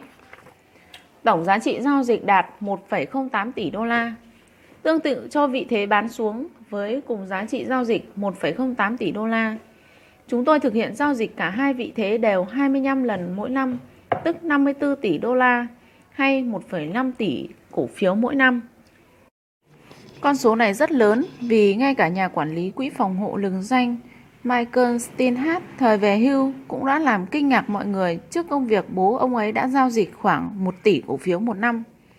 Mức tiết kiệm phí hoa hồng do Steve đàm phán giúp chúng tôi tiết kiệm 1,6 triệu đô la một năm. Dù vậy, phía công ty môi giới chứng khoán vẫn có thu nhập 14,3 triệu đô la mỗi năm từ chúng tôi. Công ty môi giới chứng khoán của chúng tôi đã rất thông minh để duy trì tính cạnh tranh của mình. Tại sao người ta lại gọi là kinh doanh chênh lệch giá? Chênh lệch theo nghĩa nguyên bản là một cặp vị trí bù trừ chốt chặn một mức lợi nhuận chắc chắn. Có thể lấy ví dụ là bán vàng tại London với giá 300 đô la một ounce, đồng thời mua vào với giá 290 đô la tại New York để thu được 10 đô la. Nếu tổng chi phí chuyển tiền, bảo hiểm và vận chuyển vàng từ New York đến London là 5 đô la, thì lợi nhuận chắc chắn thu được là 5 đô la. Đó là kiếm lời trên chênh lệch theo thông lệ nguyên bản. Sau này, thuật ngữ mở rộng mô tả các khoản đầu tư có rủi ro dự kiến phần lớn được bù đắp với lợi nhuận gần như chắc chắn. Ví dụ, về một giao dịch chênh lệch sáp nhập, công ty A đang giao dịch ở mức giá 100 đô la một cổ phiếu, có thể chào mua công ty B đang giao dịch ở mức 70 đô la một cổ phiếu bằng cách trao đổi một cổ phiếu của công ty A lấy một cổ phiếu của công ty B. Thị trường phản ứng tức thì và cổ phiếu công ty A giảm xuống, chẳng hạn như còn 88 đô la, trong khi cổ phiếu công ty B tăng lên 83 đô la. Bấy giờ các nhà giao dịch kiếm lời trên chênh lệch sáp nhập bước vào, mua một cổ phiếu B với giá 83 đô la và bán khống một cổ phiếu A với giá 88 đô la. Nếu thỏa thuận kết thúc trong 3 tháng, nhà giao dịch ăn chênh lệch sẽ cho khoản đầu tư 83 đô la hay 6%. Nhưng thỏa thuận này không chắc chắn cho đến khi phê chuẩn và được các cổ đông chấp thuận. Do đó có thể kéo theo nguy cơ tổn thất nếu cuộc đàm phán thất bại và giá của A và B đảo nghịch. Nếu giá cổ phiếu của A và B quay trở lại giá ban đầu, nhà giao dịch kiếm lời trên chênh lệch sẽ thua lỗ 12 đô la do bán khống A và 13 đô la do mua B. Từ đó chịu thua lỗ tổng cộng 25 đô la trên mỗi 83 đô la đầu tư hay 30%. Nhà giao dịch kiếm lời trên chênh lệch giá sẽ vị thế này, trừ phi anh ta vững tin nguy cơ thất bại là nhỏ. Danh mục đầu tư của chúng tôi có các đặc tính giảm rủi ro của giao dịch chênh lệch, nhưng với khối lượng cổ phiếu ở vị thế mua và ở vị thế bán trong danh mục đầu tư, chúng tôi mong đợi tìm kiếm lợi nhuận qua xử lý thống kê của số lượng lớn các dự đoán triển vọng. Một lần nữa, điều này giống như đếm bài trong Blackjack, nhưng trên quy mô rộng lớn hơn nhiều. Quy mô giao dịch trung bình của chúng tôi là 54.000 đô la và chúng tôi đặt cược 1 triệu giao dịch như vậy mỗi năm, hay là đặt cược mỗi 6 giây một giao dịch khi thị trường mở cửa. Vừa quay bước về lại văn phòng của mình, tôi suy nghĩ đến câu chuyện đầu cơ chênh lệch giá nhờ thống kê của chúng tôi. Trong thời gian giảng dạy tài chính tại trường quản trị kinh doanh UCI, tôi từng nhiều lần thảo luận sôi nổi với tiến sĩ Jerome, giáo sư ở văn phòng bên cạnh. Tôi mời anh ấy làm việc toàn thời gian tại Princeton Newport Partner. Một trách nhiệm lớn đặt lên vai ông là chỉ đạo dự án chỉ số, một chương trình nghiên cứu tôi đã thai nghén. Cả Jerry và tôi đều không tin vào lý thuyết thị trường hiệu quả. Tôi có bằng chứng áp đảo của sự không hiệu quả từ Blackjack, từ lịch sử của Warren Buffett và bạn bè, và từ thành công hàng ngày của chúng tôi tại Princeton Newport Partner. Chúng tôi không hỏi câu thị trường có hiệu quả không, mà đúng hơn là do đâu và ở một mức độ nào thì thị trường không hiệu quả, và làm thế nào chúng tôi có thể khai thác điểm này. Ý tưởng của dự án nghiên cứu lợi nhuận lịch sử của chứng khoán có liên quan đến các đặc điểm khác nhau hay các chỉ số như thế nào?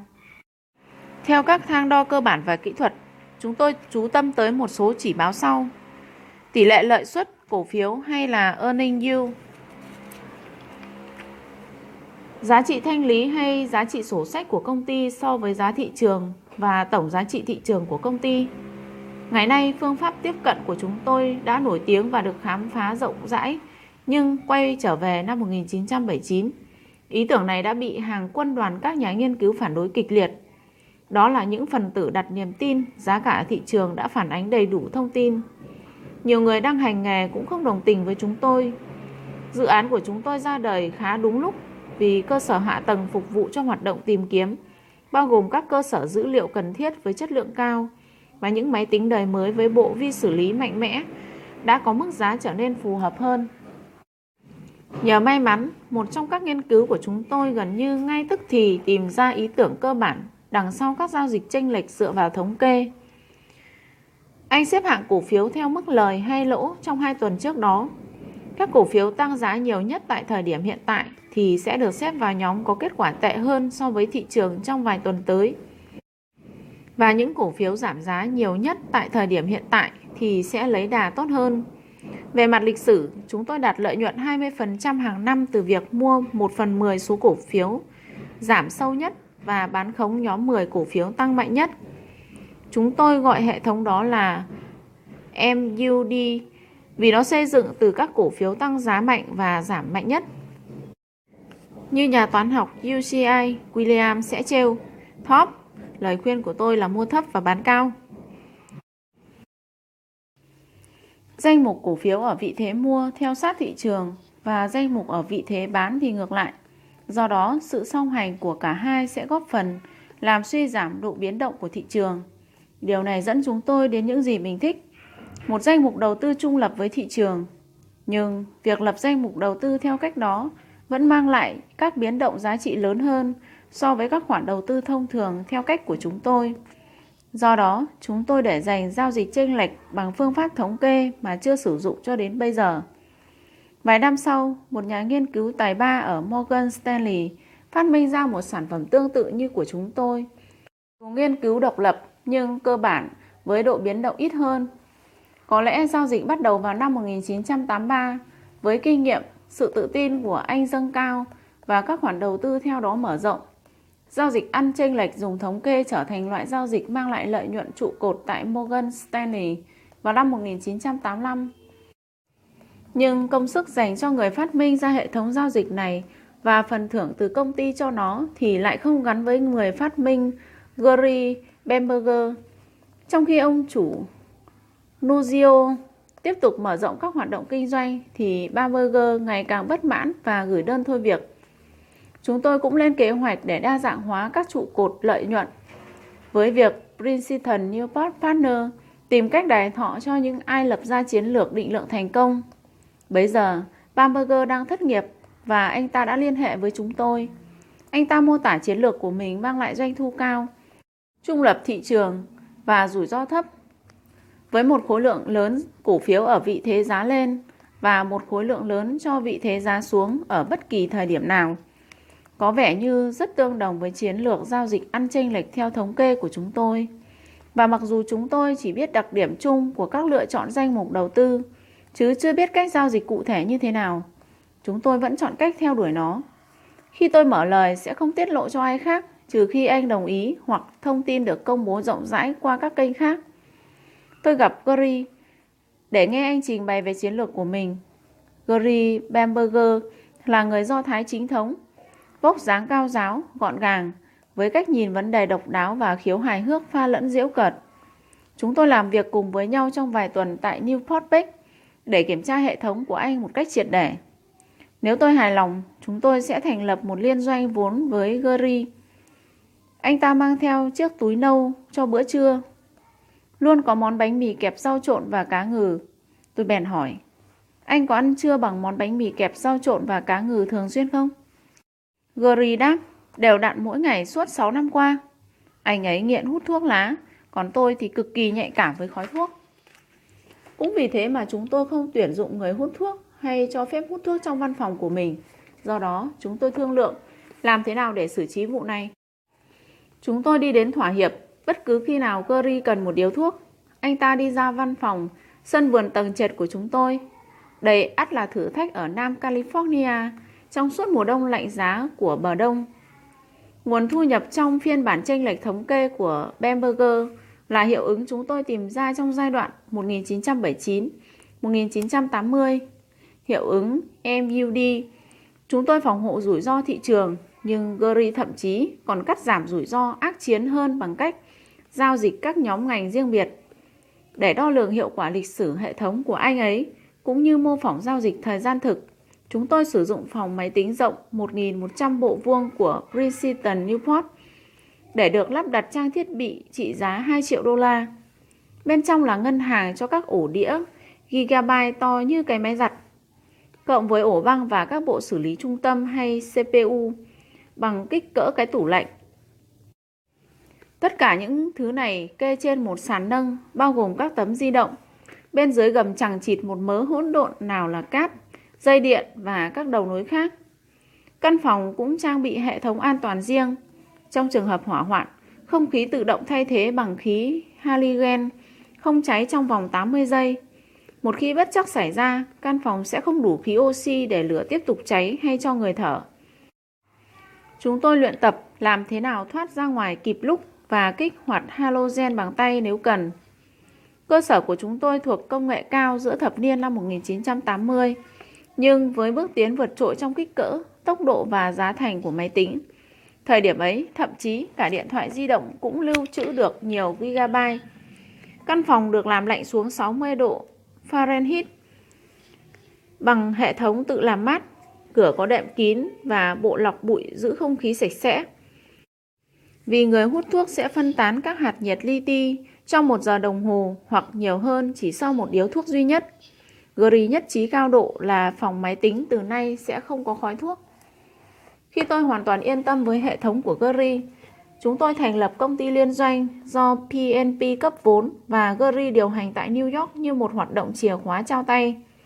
Chúng tôi gọi đó là những đối tác chỉ huy Boss Partner dành cho Bamberger, là tổ chức về sau do chúng tôi tạo ra để hỗ trợ PNP. Với số vốn từ 30 đến 60 triệu đô la, Boss kiếm được từ 25 đến 30% lợi nhuận vào năm 1985. Tỷ suất lợi nhuận dần giảm xuống, chỉ còn 15% vào năm 1988. Khả năng sinh lời èo uột và công kích dồn dập của Giuliani lên văn phòng Princeton, chúng tôi khiến Gary nhột chí trong ngành chứng khoán. Anh chọn làm một triệu phú nhàn hạ. Trong khi đó, tôi đưa khái niệm giao dịch ăn chênh lệch bằng thống kê tiến lên một bước xa hơn. Giao dịch bắt đầu với cách tiếp cận cải tiến của tôi vào tháng 1 năm 1988. Nhân đó, tình cờ thoát khỏi khủng hoảng năm 1987. Chúng tôi đã làm thế nào? Mặc dù chỉ số S&P 500 giảm 22%, Boss tăng 7% trong tháng 10 năm 1987. Các mô phỏng máy tính cho thấy sản phẩm giao dịch bằng chênh lệch dựa vào thống kê mới của chúng tôi cũng sẽ có một ngày tươi đẹp và một tháng kỷ lục. Đây là con tàu thoát khỏi nạn hồng thủy. Để kiểm soát rủi ro hơn nữa, tôi thay thế phân tách của Lamberger thành các nhóm ngành trong một quy trình thống kê có tên phân tích nhân tố. Các nhân tố là xu hướng chung của một số, nhiều hoặc tất cả các doanh nghiệp. Quan trọng nhất là nhân tố thị trường đóng vai trò là thước đo xu hướng tăng và giảm cho mỗi cổ phiếu cùng với thị trường. Lợi nhuận hàng ngày trên bất kỳ cổ phiếu nào có thể một phần thể hiện theo thị trường, cộng với những gì còn lại, hay còn gọi là số dư.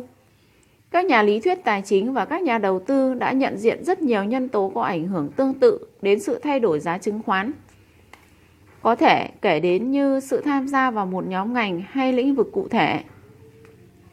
Chủ yếu ảnh hưởng đến các nhóm cổ phiếu con. Các nhân tố khác như bản thân thị trường, lãi suất ngắn hạn và dài hạn, lạm phát gần như ảnh hưởng đến tất cả các cổ phiếu. Vẻ đẹp của một sản phẩm giao dịch ăn chênh lệch dựa trên thống kê nằm trong thiết kế có khả năng bù đắp những ảnh hưởng của nhiều yếu tố như bạn mong muốn. Danh mục đầu tư mang sẵn trong nó sự tập trung với thị trường bằng cách hạn chế mối tương quan giữa danh mục đầu tư dài hạn và ngắn hạn. Do đó, xu hướng của vị thế giá lên theo thị trường bù đắp bằng tác động tương đương nhưng ngược chiều của vị thế giá xuống. Danh mục đầu tư trở nên trung lập với lạm phát, trung lập với giá dầu, bằng cách thực hiện tương tự với từng nhân tố một. Tất nhiên, cái giá đánh đổi là cắt giảm rủi ro đi kèm với hạn chế chọn những danh mục đầu tư khả thi, chỉ cho phép thực hiện những danh mục đầu tư trung lập thị trường, trung lập lạm phát, trung lập dầu mỏ, vân vân. và vì thế nỗ lực giảm rủi ro cũng có xu hướng kéo theo việc giảm lợi nhuận. Chúng tôi gọi phương pháp mới là STAR, nghĩa là giao dịch thống kê để ăn chênh lệch hay giao dịch ăn chênh lệch dựa vào thống kê. Theo yêu cầu của một trong những nhà đầu tư của công ty, chúng tôi gửi lịch sử giao dịch cho Bakra, một lãnh đạo thế giới trong lĩnh vực nghiên cứu và phát triển các sản phẩm tài chính. Họ kiểm tra STAR với mô hình E2 của họ bao gồm 50 nhân tố ngành và 13 nhân tố kinh tế vĩ mô. Họ nhận thấy bản chất lợi nhuận của chúng tôi trung lập nhân tố và kết quả không hiển thị cá cược may rủi. Tin vui là chúng tôi vượt qua mô hình Bamberger vì theo mô phỏng, lợi nhuận của nó liên tục giảm. Hơn nữa, sau khi kết thúc năm 1987 tốt đẹp, theo như đưa tin, Morgan Stanley mở rộng khoản đầu tư của mình lên 900 triệu đô la ở vị thế giá lên và 900 triệu đô la ở vị thế giá xuống. Chính điều này đã khiến toàn bộ những ai sử dụng phương pháp MUD bị giảm lợi nhuận. Có tin đồn họ thua lỗ từ 6 đến 12%, buộc phải bỏ rơi hệ thống. Nhân sự tại Morgan Stanley bắt đầu rời khỏi nhóm hệ thống định lượng chịu trách nhiệm về giao dịch ăn chênh lệch dựa vào thống kê. Trong số những người rời đi là David, nguyên giáo sư khoa học máy tính Đại học Columbia. Anh từng theo đuổi phố Wall với tham vọng sử dụng máy tính tìm kiếm cơ hội trên thị trường. Vào mùa xuân năm 1988, Shaw dành cả ngày tại Newport Beach. Chúng tôi bàn thảo về kế hoạch khởi động một sản phẩm giao dịch ăn chênh lệch dựa vào thống kê cải tiến của anh ấy. PNP có khả năng sẽ cấp 10 triệu đô la như anh muốn để bắt đầu. Phía chúng tôi vô cùng ấn tượng với những ý tưởng của anh, song quyết định không hợp tác vì chúng tôi đã sở hữu một sản phẩm tương tự khá hiệu quả. Anh ấy tìm được nhà tài trợ khác, rồi tạo nên một trong những công ty phân tích thành công nhất phố Wall và sau này trở thành thành viên của Ủy ban Cố vấn Khoa học cho Tổng thống. Sử dụng giao dịch ăn chênh lệch dùng thống kê làm nòng cốt của việc tạo ra lợi nhuận. Anh ấy đã mở rộng sang các lĩnh vực phòng hộ và giao dịch chênh lệch, rồi thuê một nhóm định lượng thông minh từ giới học thuật. Năm 2014, Forbes xếp anh là người giàu thứ 134 nước Mỹ với tài sản 3,8 tỷ đô la. Một trong những nhân viên của anh ta là Jeff Bezos. Trong thời gian tìm kiếm các cơ hội kinh doanh cho Shaw, năm 1994 đã nảy ra ý tưởng mở hiệu sách trực tuyến và rời đi để thành lập công ty mang tên Amazon.com. Sở hữu khối tài sản 30 tỷ đô la vào năm 2014, Bezos là người giàu thứ 15 nước Mỹ. Khi PNP bắt đầu chông chênh cuối năm 1988, bất chấp những căng thẳng, chúng tôi phát triển cách tiếp cận khác giúp phương pháp giao dịch ăn chênh lệch theo thống kê đơn giản và hiệu suất hơn. Nhưng đến hồi PNP ngừng hoạt động, tôi muốn sự đơn giản. Chúng tôi tập trung vào hai lĩnh vực có thể quản lý bởi đội ngũ nhân sự nhỏ, phòng hộ với các chứng quyền Nhật Bản và đầu tư vào các quỹ phòng hộ khác. Cả hai đều vận hành suôn sẻ. Tôi không có kế hoạch trước mắt cho kỹ thuật giao dịch ăn chênh lệch theo thống kê mới của mình. Và tôi nghĩ điều gì sẽ đến. Tôi hy vọng các đổi mới tới đây bởi những nhà đầu tư sử dụng hệ thống liên đới sẽ dần bào mòn giá trị của nó. 4 năm trôi qua và về sau, một người bạn đồng thời là đối tác cũ, Jerry, mang đến cho tôi những câu chuyện lợi nhuận phi thường từ giao dịch ăn chênh lệch theo thống kê. Ngoài D.E. Shaw & Company, các nhà đầu tư bao gồm cựu thành viên định lượng của Morgan Stanley bắt đầu thành lập quỹ phòng hộ của chính họ và một số cộng sự PNP trước kia của tôi. Tôi hỏi các nhân viên cũ của Morgan Stanley, họ có biết giao dịch ăn chênh lệch theo thống kê bắt đầu tại công ty mình thế nào không? Không một ai biết cả. Một vài người nghe tin đồn về huyền thoại, người phát hiện vô danh của hệ thống. Người này dĩ nhiên là Gary Bamberger. Qua đó, Gary nhận thức rõ về những đóng góp của mình đã bị từ chối. Nếu hệ thống giao dịch ăn chênh lệch theo thống kê của chúng tôi vẫn hoạt động, Gary bảo rằng một trong những nhà đầu tư cũ của chúng tôi, bây giờ là ông chủ của anh, muốn dốc hầu hết hoặc toàn lực hàng tỷ đô la vào kế hoạch chia sẻ lợi nhuận và lương hưu. Mỗi hệ thống thị trường chứng khoán với một lợi thế cần giới hạn số tiền sử dụng trong tầm khả năng và vẫn tạo ra lợi nhuận cao. Một lý do là việc mua chứng khoán bị định giá thấp có xu hướng tăng giá, cắt giảm hoặc loại bỏ định giá sai. và bán khống chứng khoán định giá cao có xu hướng làm giảm giá. Một lần nữa thu hẹp khoảng cách định giá sai. Như vậy, cơ hội đánh bại thị trường bị hạn chế quy mô do phương thức giao dịch ảnh hưởng đến giá cả thị trường. Vì phương pháp giao dịch ăn chênh lệch theo thống kê của chúng tôi chủ yếu được máy tính hóa, Steve và tôi có thể vận hành tài khoản quản lý với sự trợ giúp từ nhân viên tại văn phòng nhỏ của mình. Do đó, tôi có thời gian tận hưởng cuộc sống. Chúng tôi quyết định tiếp tục. Công việc kinh doanh bắt đầu thuận lợi. Phần mềm của chúng tôi chạy trơn tru. Đầu tiên bằng mô phỏng và sau đó với tiền tươi. Khởi động từ tháng 8 năm 1992, tôi cũng muốn đầu tư tiền của bản thân. Tôi có thể thực hiện hóa một cách hiệu quả và mang lại lợi nhuận bằng cách thành lập công ty hợp danh đầu tư mới. Điều này dẫn đến sự ra đời của Rich Gillen Partner vào tháng 8 năm 1994, thực hiện giao dịch song song với tài khoản của chúng tôi.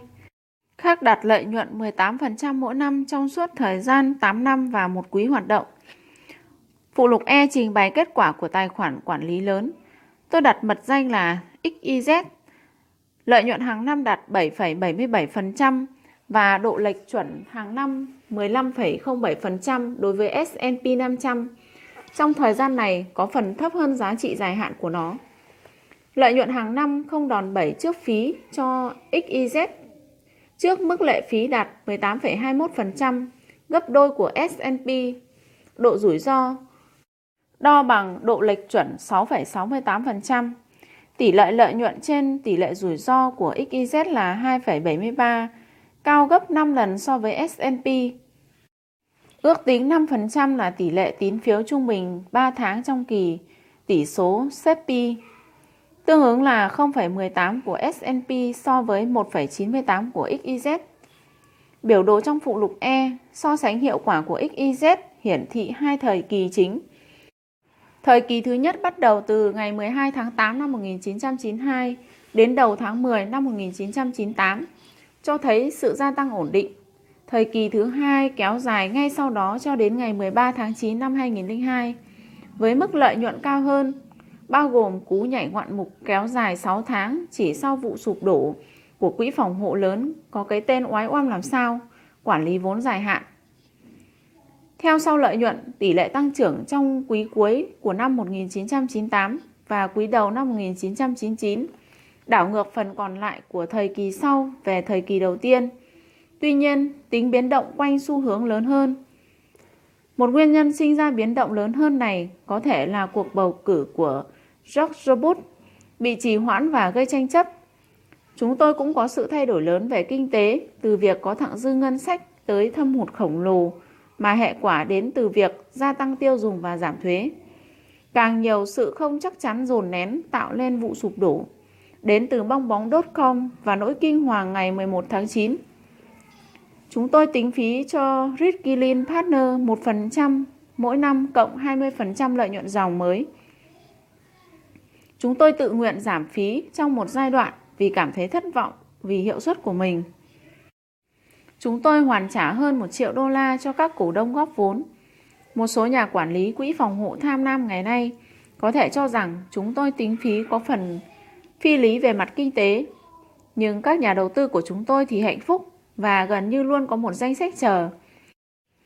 Rich Gillen trong phần lớn thời gian hoạt động rất hạn chế sự tham gia của các nhà đầu tư mới và các cổ đông hiện tại thường bị hạn chế bổ sung vốn. Để duy trì mức lợi nhuận cao hơn, đôi khi chúng tôi thậm chí giảm quy mô của mình bằng cách hồi vốn cho các cổ đông. Không giống như một số nhà quản lý quỹ phòng hộ cũng có một danh sách chờ kia, chúng tôi có thể tăng lệ phí của mình bằng cách tăng lợi nhuận hoặc tăng vốn, qua đó làm giảm lợi nhuận của các đối tác góp vốn. Áp dụng cùng một chiến lược cho đối tác hợp danh để nắm bắt hầu như tất cả các lợi suất đã điều chỉnh rủi ro hoặc alpha hơn là chia sẻ nó với các nhà đầu tư khác, là những gì lý thuyết kinh tế dự đoán. Thay vào đó, tôi thích đối xử với các đối tác hạn chế vì tôi muốn được đối xử như là tôi ở vị trí của họ. Vào tháng 8 năm 1998, số góp vốn $4 tỷ của quỹ quản lý vốn dài hạn LTCM gần như bay sạch. Đòn bẩy lớn đe dọa vỡ nợ những hợp đồng trị giá $100 tỷ. Một số người cho rằng hệ thống tài chính thế giới bị đe dọa. Cục Dự trữ Liên bang quyết định LCTM quá lớn để sụp đổ và phối hợp với cánh môi giới và ngân hàng chìa tay cứu trợ. Bọn họ đều hưởng lợi ích tài chính nhờ cứu UTCM. Chính vào khoảng thời gian đó, một số nền kinh tế châu Á điêu đứng, nước Nga vỡ nợ.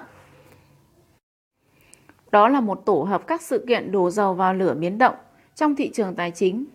Liệu những gián đoạn này có giúp tăng lợi suất tiềm năng của chúng tôi hay ngăn cản hệ thống giao dịch chênh lệch theo thống kê đây?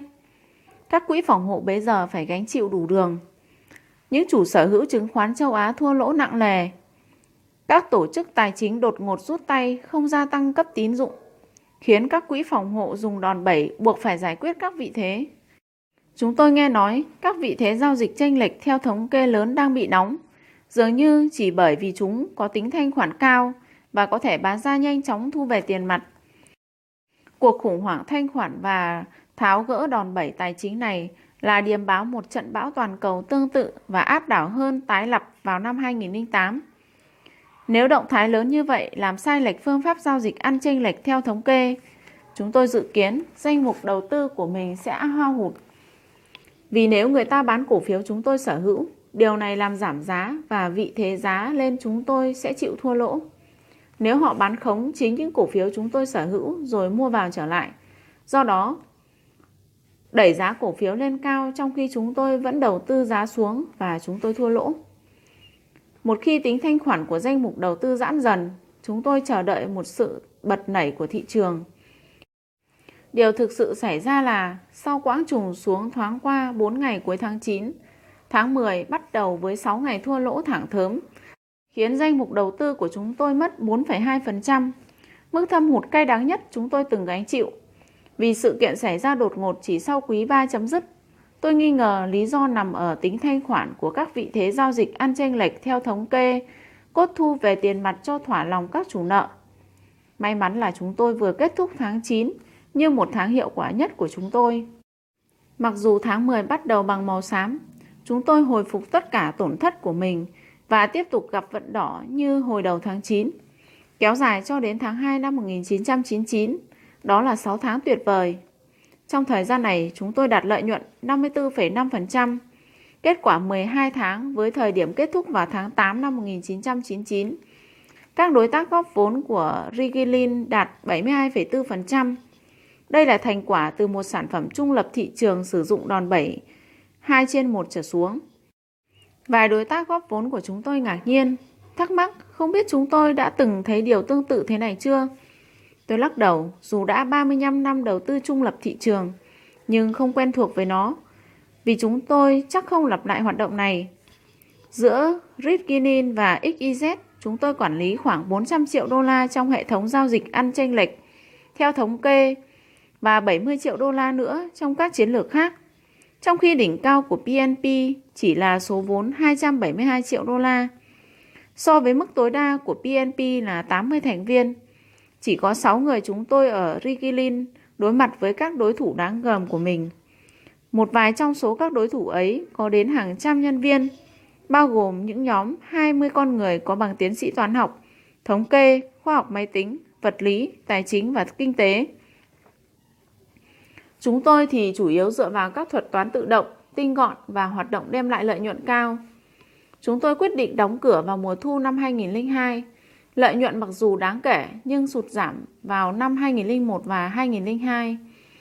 Tôi tin rằng nguyên do nằm ở sự tăng trưởng nóng trong tài sản quỹ phòng hộ cùng với sự mở rộng tương ứng của chương trình giao dịch ăn chênh lệch theo thống kê. Tôi từng thấy sự kiện tương tự trước năm 1988, lúc mà sự mở rộng của hoạt động giao dịch ăn chênh lệch theo thống kê của Morgan Stanley dường như đã ảnh hưởng tiêu cực lên lợi nhuận của chúng tôi.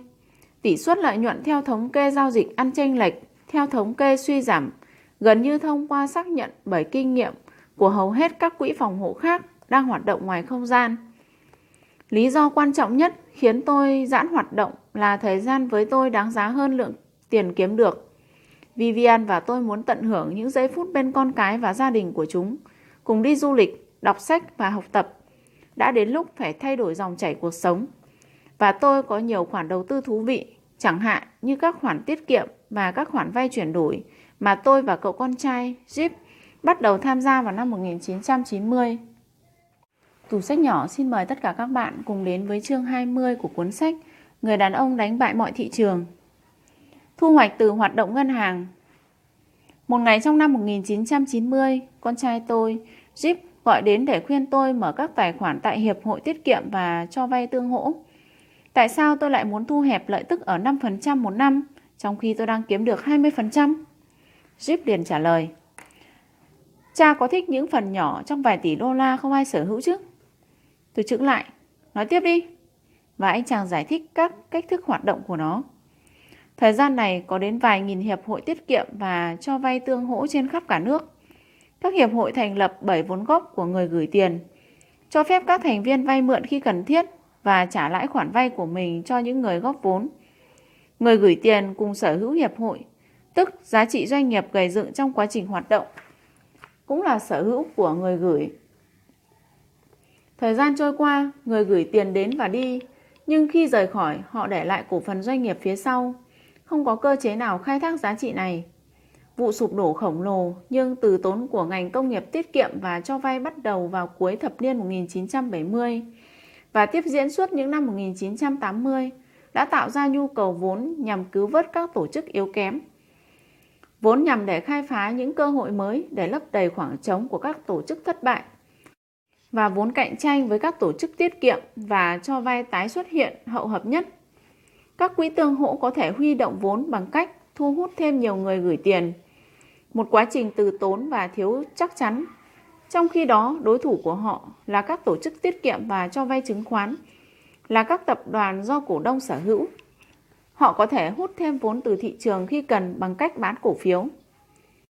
Đối mặt trước tình hình cạnh tranh khốc liệt, một số nhà quản lý doanh nghiệp của quỹ tương hỗ quyết định biến hình thành công ty chứng khoán, thổi lửa cho quá trình trích xuất hàng tỷ đô la mà trước đó không ai có thể bác bỏ. Sau đây là cách thức vận hành. Hãy tưởng tượng một tổ chức tiết kiệm và cho vay tương hỗ giả định có tên Magic với 10 triệu đô la giá trị thanh lý hay giá trị sổ sách và doanh thu dòng 1 triệu đô la mỗi năm. Nếu MW là một ngân hàng cổ phiếu với 1 triệu cổ phiếu đang lưu hành, mỗi cổ phiếu sẽ có giá trị sổ sách là 10 đô la, và lợi nhuận thu được là 1 đô la mỗi cổ phần, tức 10% giá trị sổ sách. Giả sử nếu có cái gọi là cổ phiếu của MW thì ắt hẳn nó sẽ được giao dịch ở 10 đô la một cổ phần, tương đương với giá trị sổ sách. Ban lãnh đạo quyết định chuyển đổi MW thành cổ phiếu tiết kiệm và cho vay, phát hành lần đầu 1 triệu cổ phần của cổ phiếu 10 đô la mỗi cổ phiếu, thu được số tiền 10 triệu đô la. Sau đợt phát hành lần đầu ra công chúng lần này, MW có 10 triệu đô la tiền mặt cộng với 10 triệu đô la vốn chủ sở hữu do người gửi tiền nắm giữ, tăng tổng giá trị tài sản mới thành 20 triệu đô la. Mỗi cổ phiếu hiện có giá trị sổ sách là 10 đô la tiền mặt cộng với 10 đô la của vốn góp, tổng cộng là 20 đô la. Vậy cổ phiếu mới sẽ bán trên thị trường như thế nào? Vốn góp cổ phần ắt hẳn phải có giá trị 10 đô la dựa trên giá thị trường hiện tại của nhóm cổ phiếu SNL, tương tự và cộng thêm 10 đô la tiền mặt nữa. Vì vậy, khi công chúng hiểu điều này, chúng tôi kỳ vọng cổ phiếu mới sẽ giao dịch ở khoảng 20 đô la. Mua một cổ phiếu trị giá 20 đô la với 10 đô la, người nào chịu thiệt? Không ai cả. Nhưng những người gửi tiền không mua đủ cổ phiếu trong đợt phát hành sẽ không có cơ hội nắm giữ phần vốn cổ phần trước thềm IPO mà họ sở hữu. Do đó, nhường lại một số lợi ích về tay kẻ khác, để rồi về sau họ có thể bội thu. May thay, các đợt IPO thường được cấu trúc để người gửi tiền hưởng ưu tiên hơn các thành phần khác với riêng chứng khoán. Thông thường chỉ có một thành phần vẫn luôn hưởng ưu tiên cao hơn. Ai vậy? Bạn đoán xem nào. Những thành phần trong cuộc gồm giám đốc, lãnh đạo, quyền mua cổ phiếu cho nhân viên và kế hoạch phúc lợi. Điều này cho phép người trong nội bộ nắm bắt một số giá trị của người gửi tiền, tạo động lực mạnh mẽ thúc đẩy ban lãnh đạo tiến hành chuyển đổi.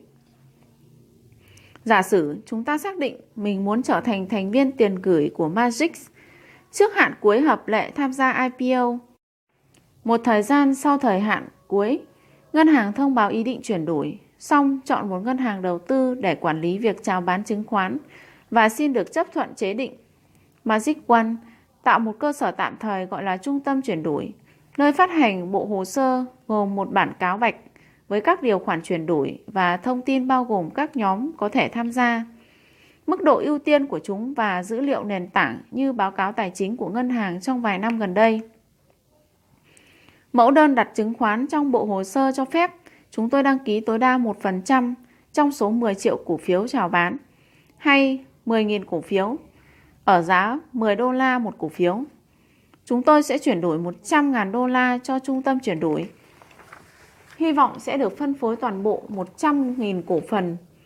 Nhưng từ kinh nghiệm của chúng tôi ngầm hiểu, bất kỳ con số nào trong dãy từ 0 đến 10.000 cổ phần đều có khả năng.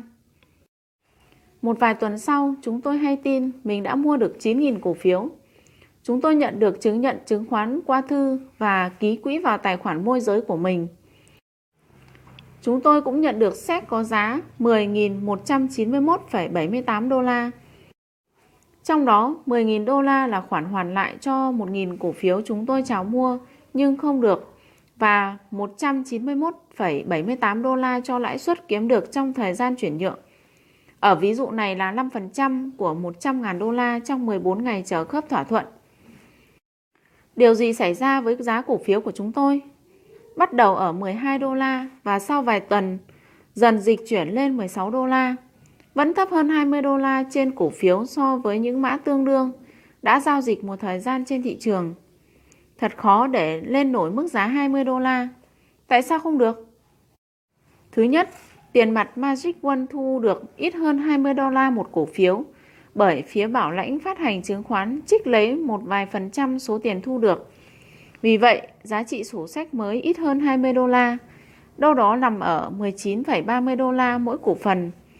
Thứ hai, giá thị trường của SNL biến động và cận thời điểm này kinh doanh của tập đoàn suy giảm nhẹ. Giá giảm một vài điểm dưới giá trị sổ sách. Thứ ba, để đưa lượng tiền mới vào guồng tập đoàn buộc phải cất công quản lý, do đó thu nhập sẽ không đạt 20 đô la trên mỗi cổ phiếu trong 1 hoặc 2 năm. Mặc dù vậy, chúng tôi đã thu về 60% trong vài tuần. Nhiều người chơi trong trò chơi này mang tên chân trèo, kiếm lợi nhuận trong vài ngày đầu rồi trào lui. Ngược lại, tôi luôn giữ một công ty có đội ngũ điều hành nghiêm túc trong nhiều tháng hoặc nhiều năm. Nếu cổ phiếu tiếp tục tăng lên theo giá trị sổ sách, sẽ tạo thêm nhiều lợi nhuận. Ngoài ra, chờ hơn một năm mới bán giúp tăng vốn dài hạn nhờ trả thuế ít hơn. Nhìn chung, các đợt IPO của SNL mang lại lợi nhuận cho người mua, nhưng hầu hết các giao dịch không thuận lợi bằng MW. Lợi nhuận ngắn hạn từ 10% đến 25% với một vài khoản lỗ nhỏ. Nhiều dịch vụ giúp bạn phân tích giao dịch và tránh những giao dịch kém chất lượng đã có sẵn, hoặc bạn có thể tự mình đánh giá. Jeep và tôi đều mở hàng trăm tài khoản tiết kiệm cá nhân, một số thực hiện qua email, nhưng phần lớn cần người thật đứng ra. Bất cứ khi nào tiến hành một phi vụ làm ăn, chúng tôi đều kiểm tra cơ sở dữ liệu của mình xem hiệp hội SNL nào nên ghé thăm. Ví dụ về một SNL vốn lớn có thời hạn chuyển đổi sắp chín muồi nên IPO sẽ hoành tráng. Ngân hàng yêu cầu mở tài khoản trực tiếp chứ không phải qua thư để giảm bớt cạnh tranh. Jeep giục con rể tôi là Rick cùng tôi bay đến Dallas một ngày. Khi chúng tôi đến nơi, người ngồi bên cạnh cũng chờ mở tài khoản là anh chàng khéo léo, hơn 30 tuổi đến từ Beverly Hills và bạn gái của mình. Hành động đúng vẻ giữ kẽ, giống hệt như một mật viên CIA thiếu năng lực. Quý ông đeo kính mát bắt chuyện với chúng tôi, biết được chúng tôi từ nơi khác đến và thắc mắc không rõ chúng tôi có chơi trò SNL giống chuyên gia như anh ta không. Chúng tôi vờ ngây thơ, rồi anh này nghiêm túc trao cho chúng tôi một tấm danh thiếp. Buồn cười, tôi cất nó vào. Một vài tháng sau, mẫu tin tài chính về tôi xuất hiện trên trang Newsweek. Tôi gửi anh ta một bản sao cùng với ghi chú cảm ơn cuộc gặp gỡ tại ngân hàng. Một năm sau, tôi thu được 85.000 đô la từ món đầu tư ngày ở Dallas. Tôi hình dung việc mở tài khoản như gieo trồng hạt sồi và hy vọng đến ngày thu hoạch cây sồi. Chỉ có điều, đấy là giống hạt lạ lùng. Chúng có thể ngủ yên trong nhiều tháng hoặc nhiều năm, cũng có thể mãi mãi. Nhưng họa hoàn lắm, ngẫu nhiên thôi. Một cây tiền mạnh mẽ sẽ đâm xuyên qua lớp đất. Đây có phải là trang trại đáng hoạt động không? Hàng trăm tài khoản của chúng tôi lấy vốn từ các khoản đầu tư khác. Với mức lãi suất thấp trên sổ tiết kiệm của mình và chứng chỉ tiền gửi, chúng tôi hy sinh 10% đến 15% chênh lệch để duy trì tài khoản. Chúng tôi cũng có các khoản chi phí, còn gọi là chi phí cơ hội. May mắn thay, Judy trong văn phòng của tôi đã quản lý dự án thành thạo và hiệu quả. Mùa bội thu từ SNL của chúng tôi đôi khi tính bằng con số triệu đô trong một năm. Trò chơi dần giảm độ hấp dẫn sau 2 thập kỷ qua. Các hiệp hội SNL tương hỗ đã hoàn tất chuyển đổi, theo đó còn lại ít cơ hội hơn. Lợi nhuận cũng giảm đi vì nhiều người mở tài khoản, do đó dàn trải cho nhiều tay chơi hơn. Các nhà đầu tư cũng đặt những khoản tiền lớn vào chứng chỉ tiền gửi, tài khoản tiết kiệm và kiểm tra các tài khoản với hy vọng được phân bổ nhiều cổ phần hơn trong đợt chuyển đổi tương lai. Càng nhiều vốn bế tắc làm tăng chi phí trú ngụ trong trò chơi. Lợi nhuận của chúng tôi giảm dần. Hiện tại chúng tôi đang giữ các tài khoản cũ, kiệm bớt sức mở tài khoản mới. Mặc dù vậy, 1/4 thế kỷ sau khi chúng tôi bắt đầu mở tài khoản, năm 2014 là một năm tốt đẹp. Trong khi đó, các khoản đầu tư khác của tôi đạt hiệu quả tốt. Một trong số đó là Berkshire Hathaway của Buffett.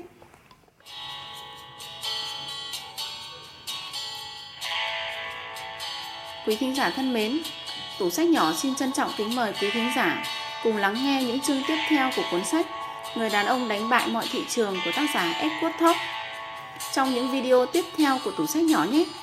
Các bạn cũng đừng quên nhấn đăng ký kênh để nhận được những video sớm nhất của Tủ sách nhỏ. Tủ sách nhỏ xin cảm ơn tất cả các bạn.